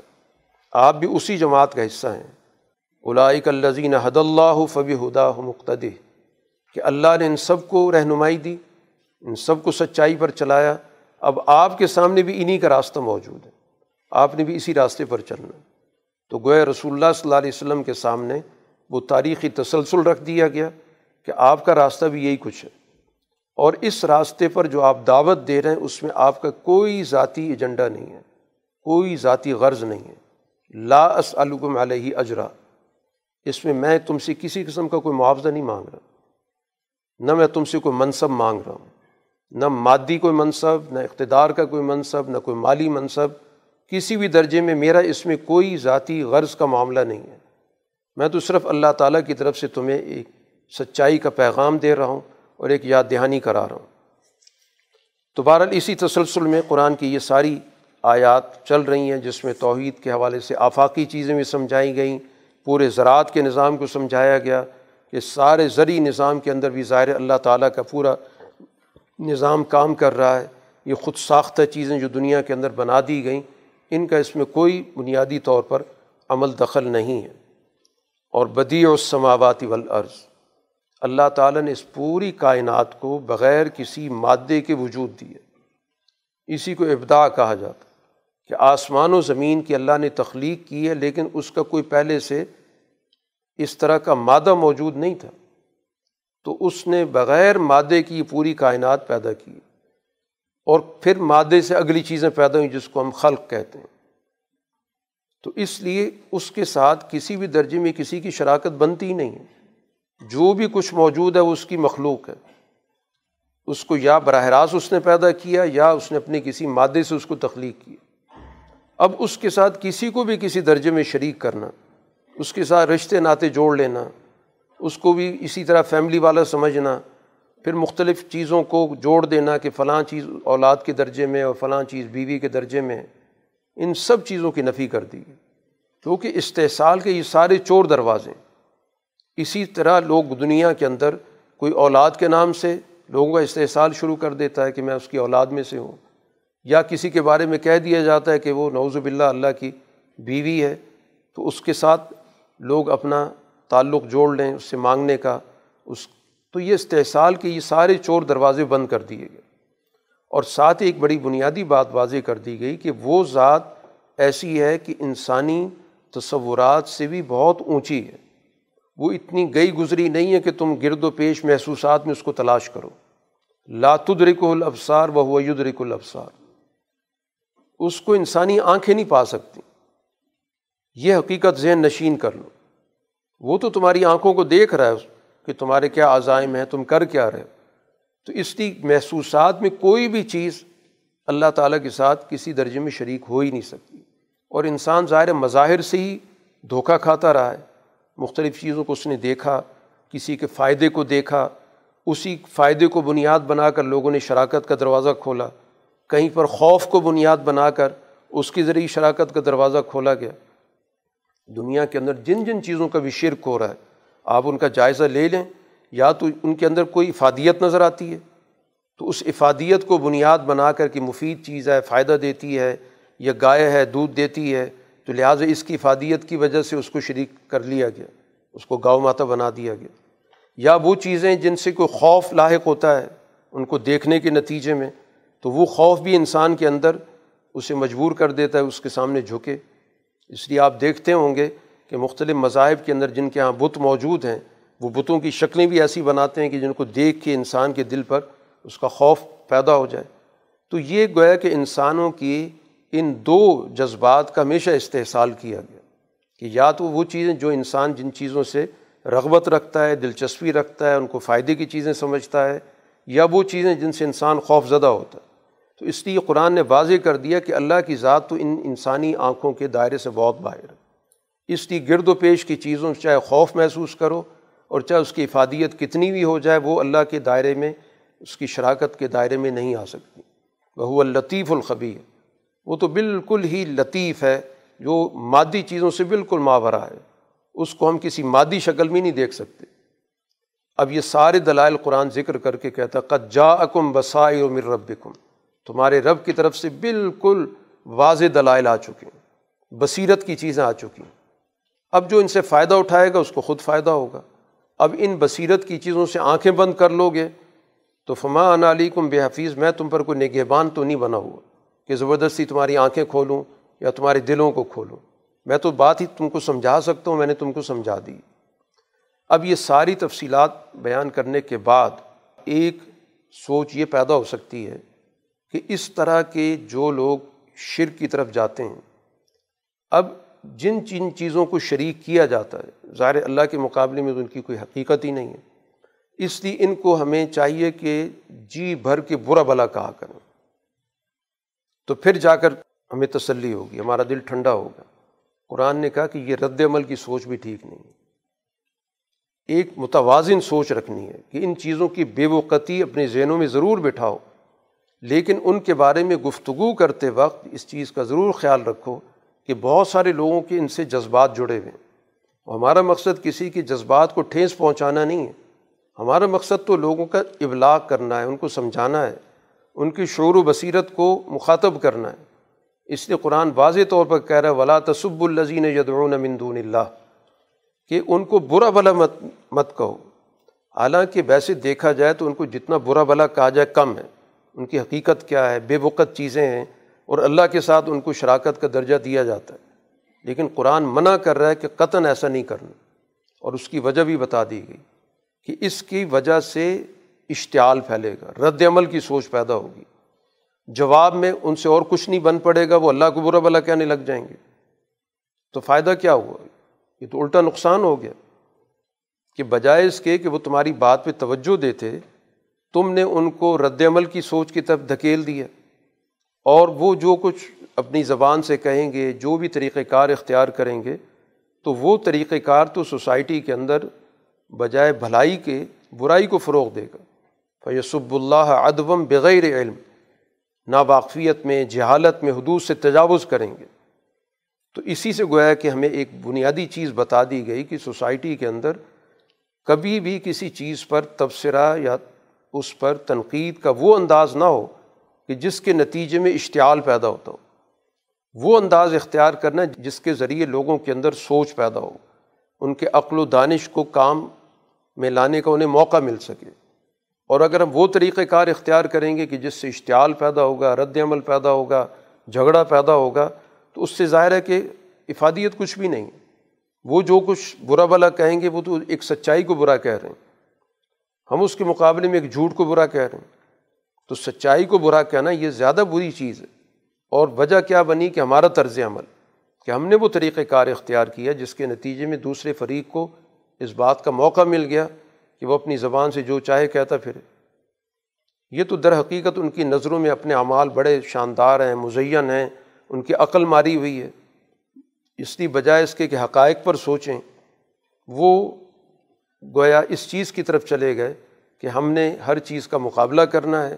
اور ہمیں ترکی بترکی جواب دینا ہے یا اینٹ کا جواب پتھر سے دینا ہے، یہ جو سوسائٹی کے اندر سوچ ہے، قرآن نے اس کو بھی ملحوظ رکھ کے گویا اس فرقہ واریت کے راستے کو بند کر دی فرقہ واریت ہمیشہ اسی طرح پھیلتی ہے کہ کسی بھی فرقے کو یا کسی بھی فرقے کے بزرگوں کو برا بلا کہا جائے گا تو ظاہر رد عمل میں وہ دوسری فرقے کے بزرگ کو برا بلا کہیں گے اور یوں مستقل ذہنوں کے اندر، دلوں کے اندر خلیج پیدا ہو جاتی ہے۔ تو اس لیے گویا ایک معقول طرز عمل کو اختیار کرنا، دلائل کی روشنی میں، حقائق کی روشنی میں، دوسرے کے موقف کی کمزوری کو ثابت کرنا، یہ تو بنیادی ذمہ داری ہے، لیکن اشتعال والا طریقۂ کار اختیار کرنا، اس سے کبھی بھی سوسائٹی کے اندر بھلائی نہیں پیدا ہوتی، نہ اس سے کبھی بھلائی کو فروغ حاصل ہوتا۔ اسی کے ساتھ ساتھ قرآن حکیم نے اس چیز کا بھی ذکر کیا ہے کہ سوسائٹی کے اندر یہ جو بھی توحید کے مقابلے پر دوسرے نظریات رکھتے ہیں، شرک کے حوالے سے رکھتے ہیں یا اللہ تعالیٰ کی ذات کے انکار کے ساتھ کے حوالے سے رکھتے ہیں، ان کا پورا ایک شیطانی نیٹ ورک ہوتا ہے۔ اس میں وہ شیاطین بھی شامل ہوتے ہیں جو نظر نہیں آتے، جن کو ہم جنات کہتے ہیں۔ اسی طرح انسانی شیاطین بھی ہوتے ہیں۔ تو یہ گویا لوگوں کے دلوں میں وسوسے ڈالتے ہیں۔ یہ ان کا آپس میں جو تعلق ہوتا ہے، وہ یہی ہے کہ ذہنوں کے اندر، کانوں کے اندر، خیالات کے اندر مختلف سوچیں پیدا کرتے ہیں۔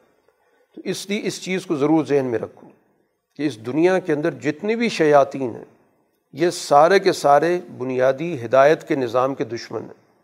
اور یہ آپس میں ان کا جو تعلق ہے، وہ اسی طرح کا ہے۔ حقائق، واقعات تو ان کے پاس نہیں ہوتے، دلائل بھی ان کے پاس نہیں ہوتے، صرف اور صرف وسوسے ہوتے ہیں۔ کچھ نہ کچھ غلط فہمی ذہنوں میں ڈال دی جاتی ہے۔ جو ہی بعض و ملا بعض ان ذخرف القول غرورا۔ باتوں کو بڑا مزین کر کے، لوگوں کی سوچوں کو دھوکے میں ڈال کر کوئی نہ کوئی بات وسوسے کی شکل میں ڈال دیتے ہیں۔ تو اس لیے اس چیز کو سمجھ لو کہ وسوسہ ڈالنے والی جو بھی قوتیں چاہے وہ خفیہ ہوں، چاہے ظاہری ہوں، یہ سارے شیاطین الجن والانس، ان کا کام ہی یہی ہے کہ سوسائٹی میں جھوٹ کو فروغ دیں۔ سوسائٹی کے اندر دھوکے کی ترویج کریں۔ اس لیے یہ اللہ تعالیٰ کے اس نظام ہدایت کے سب سے بڑے دشمن ہیں۔ اب یہ ساری تفصیلات قرآن حکیم نے یہاں پر اس بنیادی نقطے کو واضح کرنے کے لیے کی جو قرآن نے وہاں پر سب سے پہلے ایک سوال کے انداز میں بات کی تھی کہ کیا میں اللہ کے علاوہ کسی اور کو اپنا کارساز مان لوں؟ یہ سارے دلائل اسی سوال کے جواب میں ان سارے حقائق کے بعد ظاہر کوئی آدمی بھی نہیں کہے گا کہ مجھے اللہ کے علاوہ کسی اور کو اپنا ہمدرد، کسی کو کارساز، کسی کو ولی، کسی کو دوست یا سرپرست ماننا چاہیے یا اس کے ساتھ میرا کوئی دلی تعلق ہونا چاہیے۔ تو اپنے دلوں کو گویا غیر اللہ کی ہر شکل سے صاف کر لو۔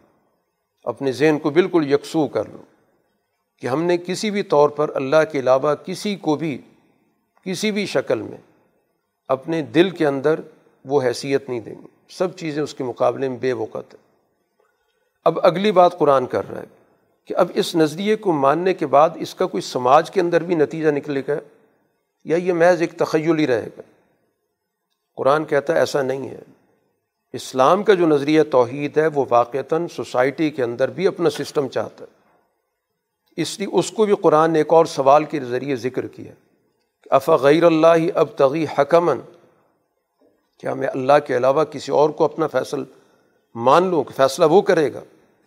گویا سوسائٹی کے معاملات یا سوسائٹی کی باغ ڈور میں کسی اور کے ہاتھ میں دے دوں؟ اللہ تعالیٰ کا نظام میں اپنے ہاتھ سے نکال دوں جبکہ بہو الزی انزل علیکم الکتاب و مفصلہ اس نے تمہارے پاس اپنی ایک کتاب اپنا قانون بڑی تفصیل کے ساتھ دے دیے۔ تو اب اس کتاب کا مقصد کیا ہے کہ اس کا سوسائٹی کے اندر سسٹم بننا چاہیے، اس کا نظام بننا چاہیے۔ کتاب اس لیے آئی کہ اب سوسائٹی کے سماج کے جو بھی شعبے ہیں، ان تمام شعبوں کو اس کی روشنی میں مرتب ہونا چاہیے۔ گویا سسٹم کے اندر بھی اللہ کے علاوہ کسی اور چیز کو شریک نہیں ہونا چاہیے۔ کسی اور نظام کو ایک توحید کے معاشرے میں جگہ نہیں ملنی چاہیے۔ اگر وہاں پر ذہنی طور پر، عقلی طور پر، قلبی طور پر توحید کا نظریہ موجود ہے، تو پھر اس کا سسٹم بھی وجود میں آنا چاہیے۔ اس لیے کہ اللہ تعالیٰ کی یہ کتاب یا اللہ تعالیٰ کا یہ نظام دو بنیادی اصولوں پر کھڑا ہوا ہے۔ وتمت کلیمت و ربی کا صدقم و عدلہ سچائی پر مبنی ہے اور عدل پر مبنی ہے۔ اللہ کا کلام سچائی کے لحاظ سے اور عدل کے لحاظ سے بھرپور ہے، ہر لحاظ سے مکمل ہے۔ تو یہ وہ نظام ہے جس کو سوسائٹی میں غالب کرنا، سچ کے نظام کو اور عدل کے نظام کو۔ اور یہ وہ اللہ کا کلمہ ہے یا اللہ کا حکم ہے جس کو کوئی تبدیل نہیں کر سکتا۔ یہ ناقابل تبدیل حکم ہے جس کو سوسائٹی کے اندر غالب ہونا چاہیے۔ اسی صورت میں آپ گویا اللہ تعالیٰ کو اس سوسائٹی کے اندر فیصل قرار دیں گے۔ کہ ہر معاملے کا فیصلہ گویا اللہ تعالیٰ کی کتاب کی روشنی میں ہوگا۔ اب اس کے مقابلے پر جو دوسرے لوگ ہیں، ان کا جو راستہ ہے، وہ صرف گمان، خیالات، اٹکل پچو ان کے پاس کوئی حقائق نہیں ہے۔ ان الزن و انہم اللہ یخرسون۔ قرآن کی گفتگو ہے، سچائی پر مبنی، عدل پر مبنی، حقائق پر مبنی ہے، ٹھوس چیز ہے۔ ان کے پاس مقابلے پر کیا ہے محض خیالات ہیں، محض اندازے ہیں، اس کے علاوہ کچھ بھی نہیں ہے تو اس لیے ان کی بات ماننے کا تو فائدہ کچھ نہیں، بلکہ یوز الو کا یہ تو آپ کو بھٹکائیں گے۔ تو سچائی کے مقابلے پر کسی کی اطاعت نہیں ہو سکتی، عدل کے مقابلے پر کسی کی بات نہیں مانی جا سکتی۔ تو سچائی کو اور عدل کو سوسائٹی کے اندر غالب کرنا ضروری ہے۔ اب اس راستے میں جو رکاوٹ بنتے ہیں، وہ کون لوگ ہوتے ہیں؟ جو سسٹم کے مقابلے پر آ جاتے ہیں، ان کو قرآن کہتا ہے، یہ اکابر مجرم ہوتے ہیں۔ و کدالی کا جالنا فی کل قریتن اکابر مجرمی لیم قروفی کہ ہر تمدن کے اندر مجرموں کے کچھ سرغنے ہوتے ہیں، ان کے لیڈرز ہوتے ہیں۔ ان کا کام کیا ہوتا ہے؟ سازشیں کرنا، مختلف تانے بانے بول، بننا۔ لیکن اس کا نقصان خود ہی اٹھاتے ہیں۔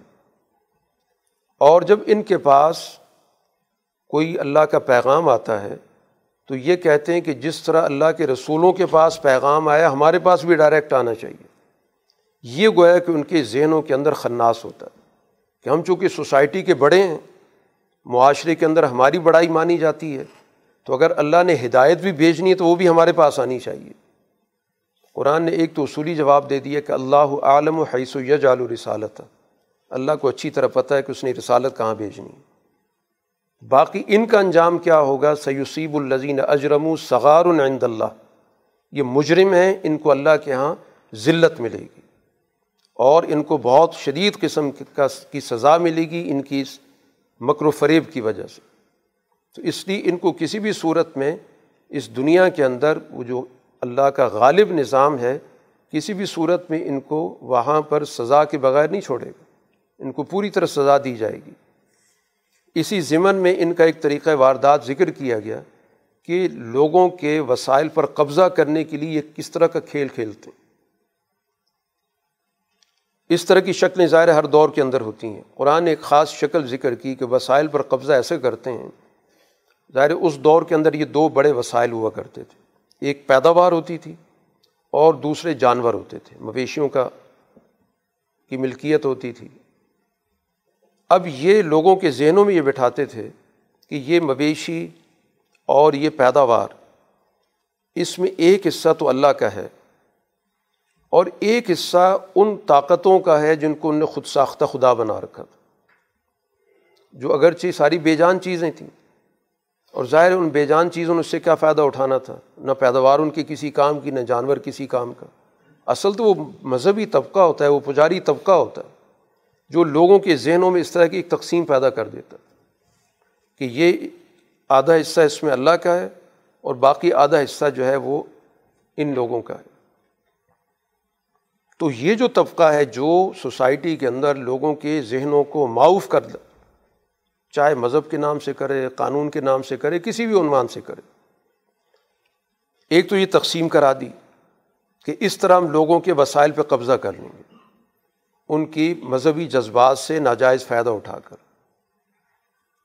دوسرا ایک اور بھونڈا طریقہ کہ یہ دو حصے تو کر دیے۔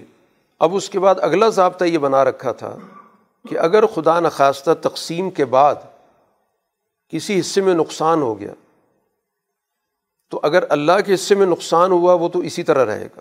وہ حصہ ادھورا ہی رہے گا۔ اور اگر دوسرے لوگوں کا نقصان ہو گیا، جن کو شریک کار بنا دیا تھا تو اللہ کے حصے میں سے نکال کر یہ پورا کیا جائے گا۔ یہ ہے استحصال کا وہ نظام کہ مذہب استعمال ہو رہا ہے، اس میں اللہ کا نام بھی لیا جا رہا ہے، لیکن اللہ کا ان کے ذہنوں کے اندر جو مقام ہے وہ یہاں سے واضح ہو گیا۔ کہ اللہ کا نام تو صرف لوگوں کو دھوکہ دینے کے لیے۔ اصل چیز تو وسائل پہ قبضہ کرنا۔ قرآن نے کہا سا اما حکومت کتنا برا فیصلہ ہے۔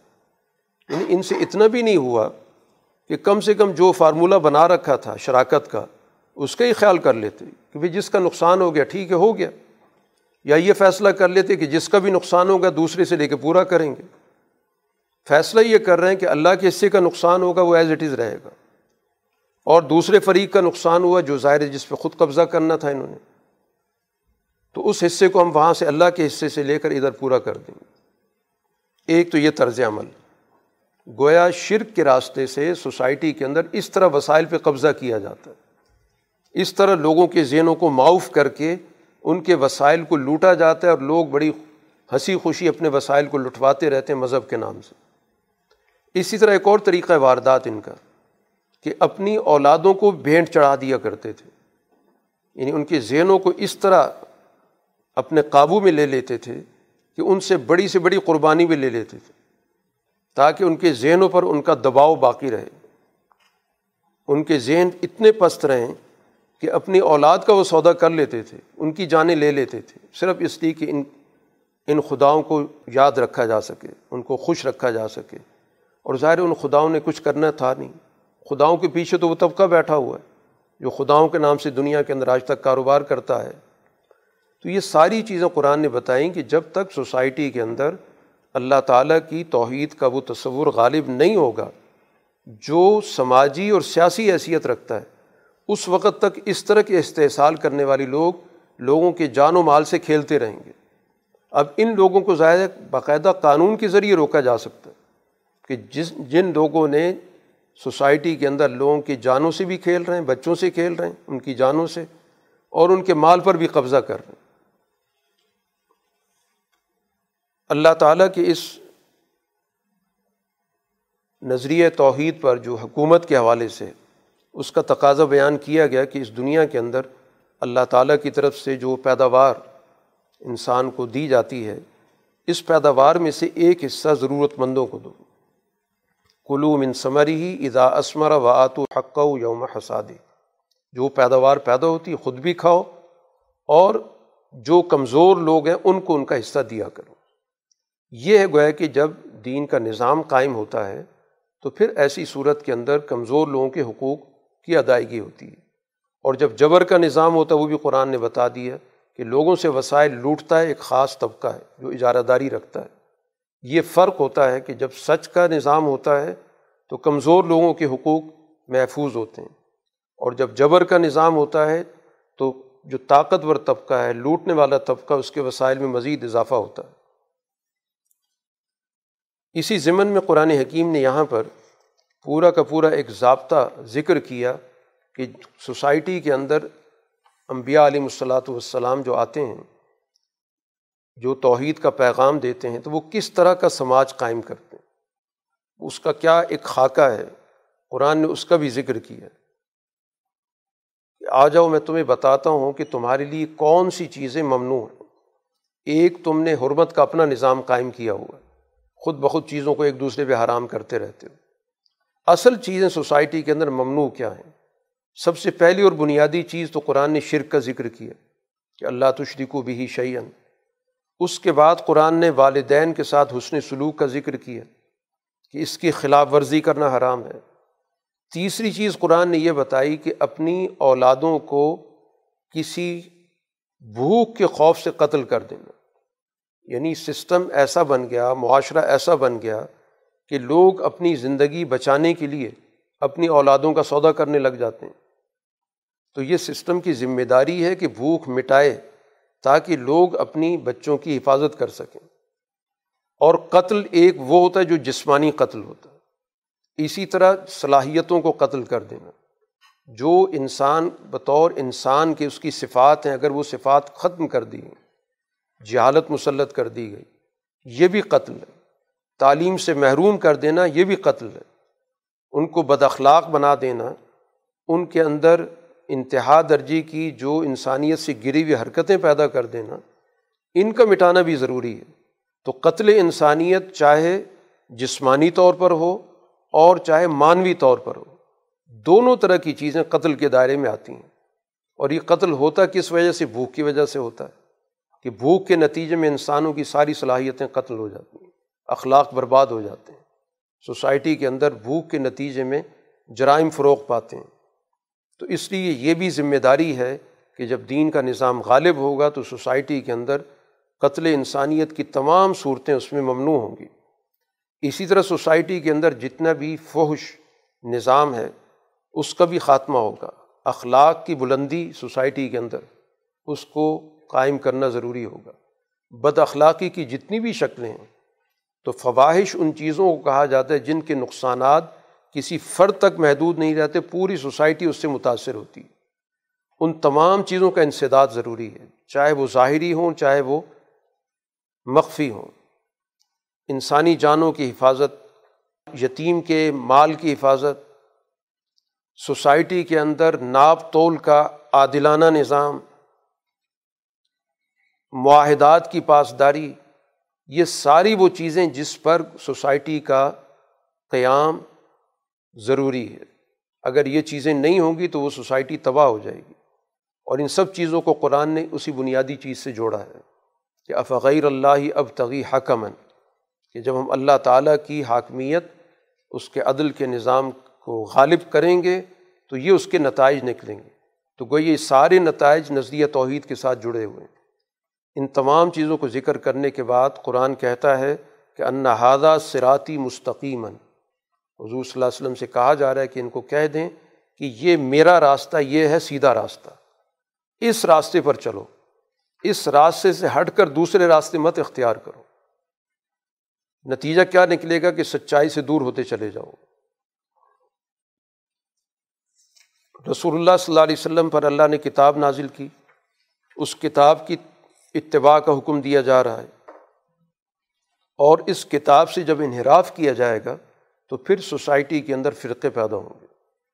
تو قرآن نے کہہ دیا کہ جو دین کے اندر تفریقہ پیدا کر رہے ہیں، جماعتیں بنا رہے ہیں، آپ کا ان سے کوئی تعلق نہیں۔ لست منہم فی شعی دین کے نام سے جتنی بھی سوسائٹی کے اندر تقسیم ہوگی، وہ اصل میں کتاب سے انحراف کی بنیاد پر ہوگی۔ جب ایک سیدھا راستہ بتا دیا گیا کہ یہ سیدھا راستہ ہے، اب دین کے اندر فرقے پیدا کر لینا اور ہر فرقے کا یہ دعویٰ کرنا کہ وہ سچائی پر ہے اور دوسری کی وہ تردید کرے گا، تو آپ کا کسی فرقے سے کوئی تعلق نہیں۔ لست منہم فیش ہے ان سب کا معاملہ اللہ کے سبرد کریں۔ اللہ ان کو بتائے گا کہ کون کس پانی میں تھا۔ اس ساری تفصیل کے بعد قرآن اب ایک تیسری چیز کو ذکر کر رہا ہے، وہ بھی نظریہ توحید کے ساتھ جوڑ کے۔ اس سے پہلے قرآن دو باتیں ذکر کر چکا ہے۔ سب سے پہلے فکر کے حوالے سے ذکر کیا، دلی تعلق کے حوالے سے ذکر کیا۔ دوسرا، قرآن نے قانون کے حوالے سے ذکر کیا۔ اب تیسرا، قرآن یہاں پر جو سوال کے انداز میں ذکر کر رہا ہے کل اغیر اللہ ابغیر ربن، کیا میں اللہ تعالیٰ کے علاوہ کسی اور کو رب مانوں گا؟ یعنی سوسائٹی کے اندر، سوسائٹی کے آگے بڑھنے کے سارے وسائل مہیا کرنے والی ذات اللہ کی ہے۔ ربوبیت اسی چیز کو کہا جاتا ہے کہ جس دور کے اندر جو بھی تقاضا ہے، اس تقاضے کو پورا کرنے کے لیے جن وسائل کی بھی ضرورت ہے، ان وسائل کو مہیا کرتا ہے اللہ تعالیٰ کا اس دنیا کے اندر یہ نظام۔ اس کا کام ہے کہ سوسائٹی کی ترقی میں اپنا کردار ادا کرے۔ اس وقت سوسائٹی کی جو بھی ضرورت ہے، جس شعبے کی بھی ضرورت ہے، دین کا نظام اس کو پورا کرتا۔ تو اللہ تعالیٰ کی صفت ربوبیت کا یہ مظہر ہے۔ تو سوسائٹی کے اندر کسی اور کو رب نہیں مانا جا سکتا۔ کہ کوئی اور لوگوں کا رب بن کر اور ان کا استحصال شروع کر دے۔ رب صرف اللہ کی ذات ہے۔ اور رب کا مطلب یہ کہ انسانی زندگی کے تمام مراحل میں جو جو تقاضے پیدا ہو رہے ہیں، ان تمام تقاضوں کو وہ پورا کرے۔ چاہے وہ معیشت کے تقاضے ہیں، چاہے وہ معاشرت کے ہیں، چاہے وہ تعلیم کے ہیں، چاہے وہ اخلاق کے ہیں۔ ربوبیت کے اندر بھی کسی کی شراکت نہیں ہو سکتی۔ اور اسی کے نتیجے میں اللہ تعالیٰ نے اس دنیا کے اندر اس کل انسانیت کو جس منصب پر فائز کیا، وہ ہے حو الزی جالکم خلا العرض زمین کی خلافت انسانوں کو دے دی گئی کہ انہوں نے اس دنیا کے اندر اس نظام کو قائم کرنا اس نظام ربوبیت کی جو عملی شکلیں ہیں، وہ گویا اس کی ذمہ داری انسانوں کو دے دی گئی۔ اور وہ انسان جو اللہ تعالیٰ پر ایمان رکھنے والے ہیں۔ تو ایمان والی جماعت کی ذمہ داری ہے کہ سوسائٹی کے اندر ایک ایسا نظام قائم کرے، ایسا ماحول پیدا کرے کہ سوسائٹی کے تمام افراد سوسائٹی کے اندر برابر کے درجے میں اپنے حقوق حاصل کر سکے۔ کیونکہ یہ سب کے سب اللہ تعالیٰ کی اس دنیا کے اندر بنائے گئے خلیفہ ہیں۔ ان کو یہ ذمہ داری دے دی اب یہ زمین کی ذمہ داری ان کے پاس ہے۔ باقی اس کے اندر کسی کے پاس زیادہ، کسی کے پاس کم، کسی کے پاس اختیارات، کسی کے پاس دوسری نوعیت، یہ کاموں کی تقسیم ہے۔ اس کو تقسیم کار کہتے ہیں کہ کسی کو کسی شعبے کی ذمہ داری دی گئی، کسی کو کسی دوسرے شعبے کی ذمہ داری دی گئی، مختلف صلاحیتوں کے اعتبار سے۔ اور اس کا مقصد کیا ہے؟ لیب لوا کم فیمہ آتا کم وہ اللہ تعالیٰ جانچ رہا ہے کہ جو کچھ تمہارے پاس صلاحیت ہے، تم اس صلاحیت کو کیسے پورا کر رہے ہو۔ مالی صلاحیت ہے تو کیا سوسائٹی کو اس سے فائدہ پہنچا رہے ہو؟ اگر تمہارے پاس علمی صلاحیت ہے تو کیا اس سے لوگوں کو مستفید کر رہے ہو؟ تمہارے پاس کسی بھی شعبے کی کوئی مہارت ہے، کیا اس سے تم سوسائٹی کا بھلا کر رہے ہو؟ تو یہ مقصد ہے گویا کہ اس دنیا کے اندر انسانوں کو خلافت کے منصب پر فائز کرنے کا کہ وہ اپنی صلاحیتوں کو کل انسانیت کے مفاد میں استعمال کریں۔ اور یہی اللہ تعالیٰ ان کو جانچ پر رکھ رہا ہے کہ کیا وہ واقعتاً اپنی ذمہ داری کو پورا کر رہے ہیں یا نہیں۔ ان نرب کا سریع العقاب و ان الغفور الرحیم۔ تو اگر ان ذمہ داریوں کو پورا نہیں کرو گے، تو پھر اللہ تعالیٰ جلد حساب بھی لینے والا ہے۔ اور اگر ذمہ داریوں کو پورا کر رہے ہو، اس میں انسان سے کسی وجہ سے کمی بیشی ہو گئی، انسانی حوالے سے، تو اللہ تعالیٰ درگزر کرتا ہے، کوئی اتنی باریکی کے ساتھ حساب و کتاب نہیں کرتا، رحم کرنے والا ہے۔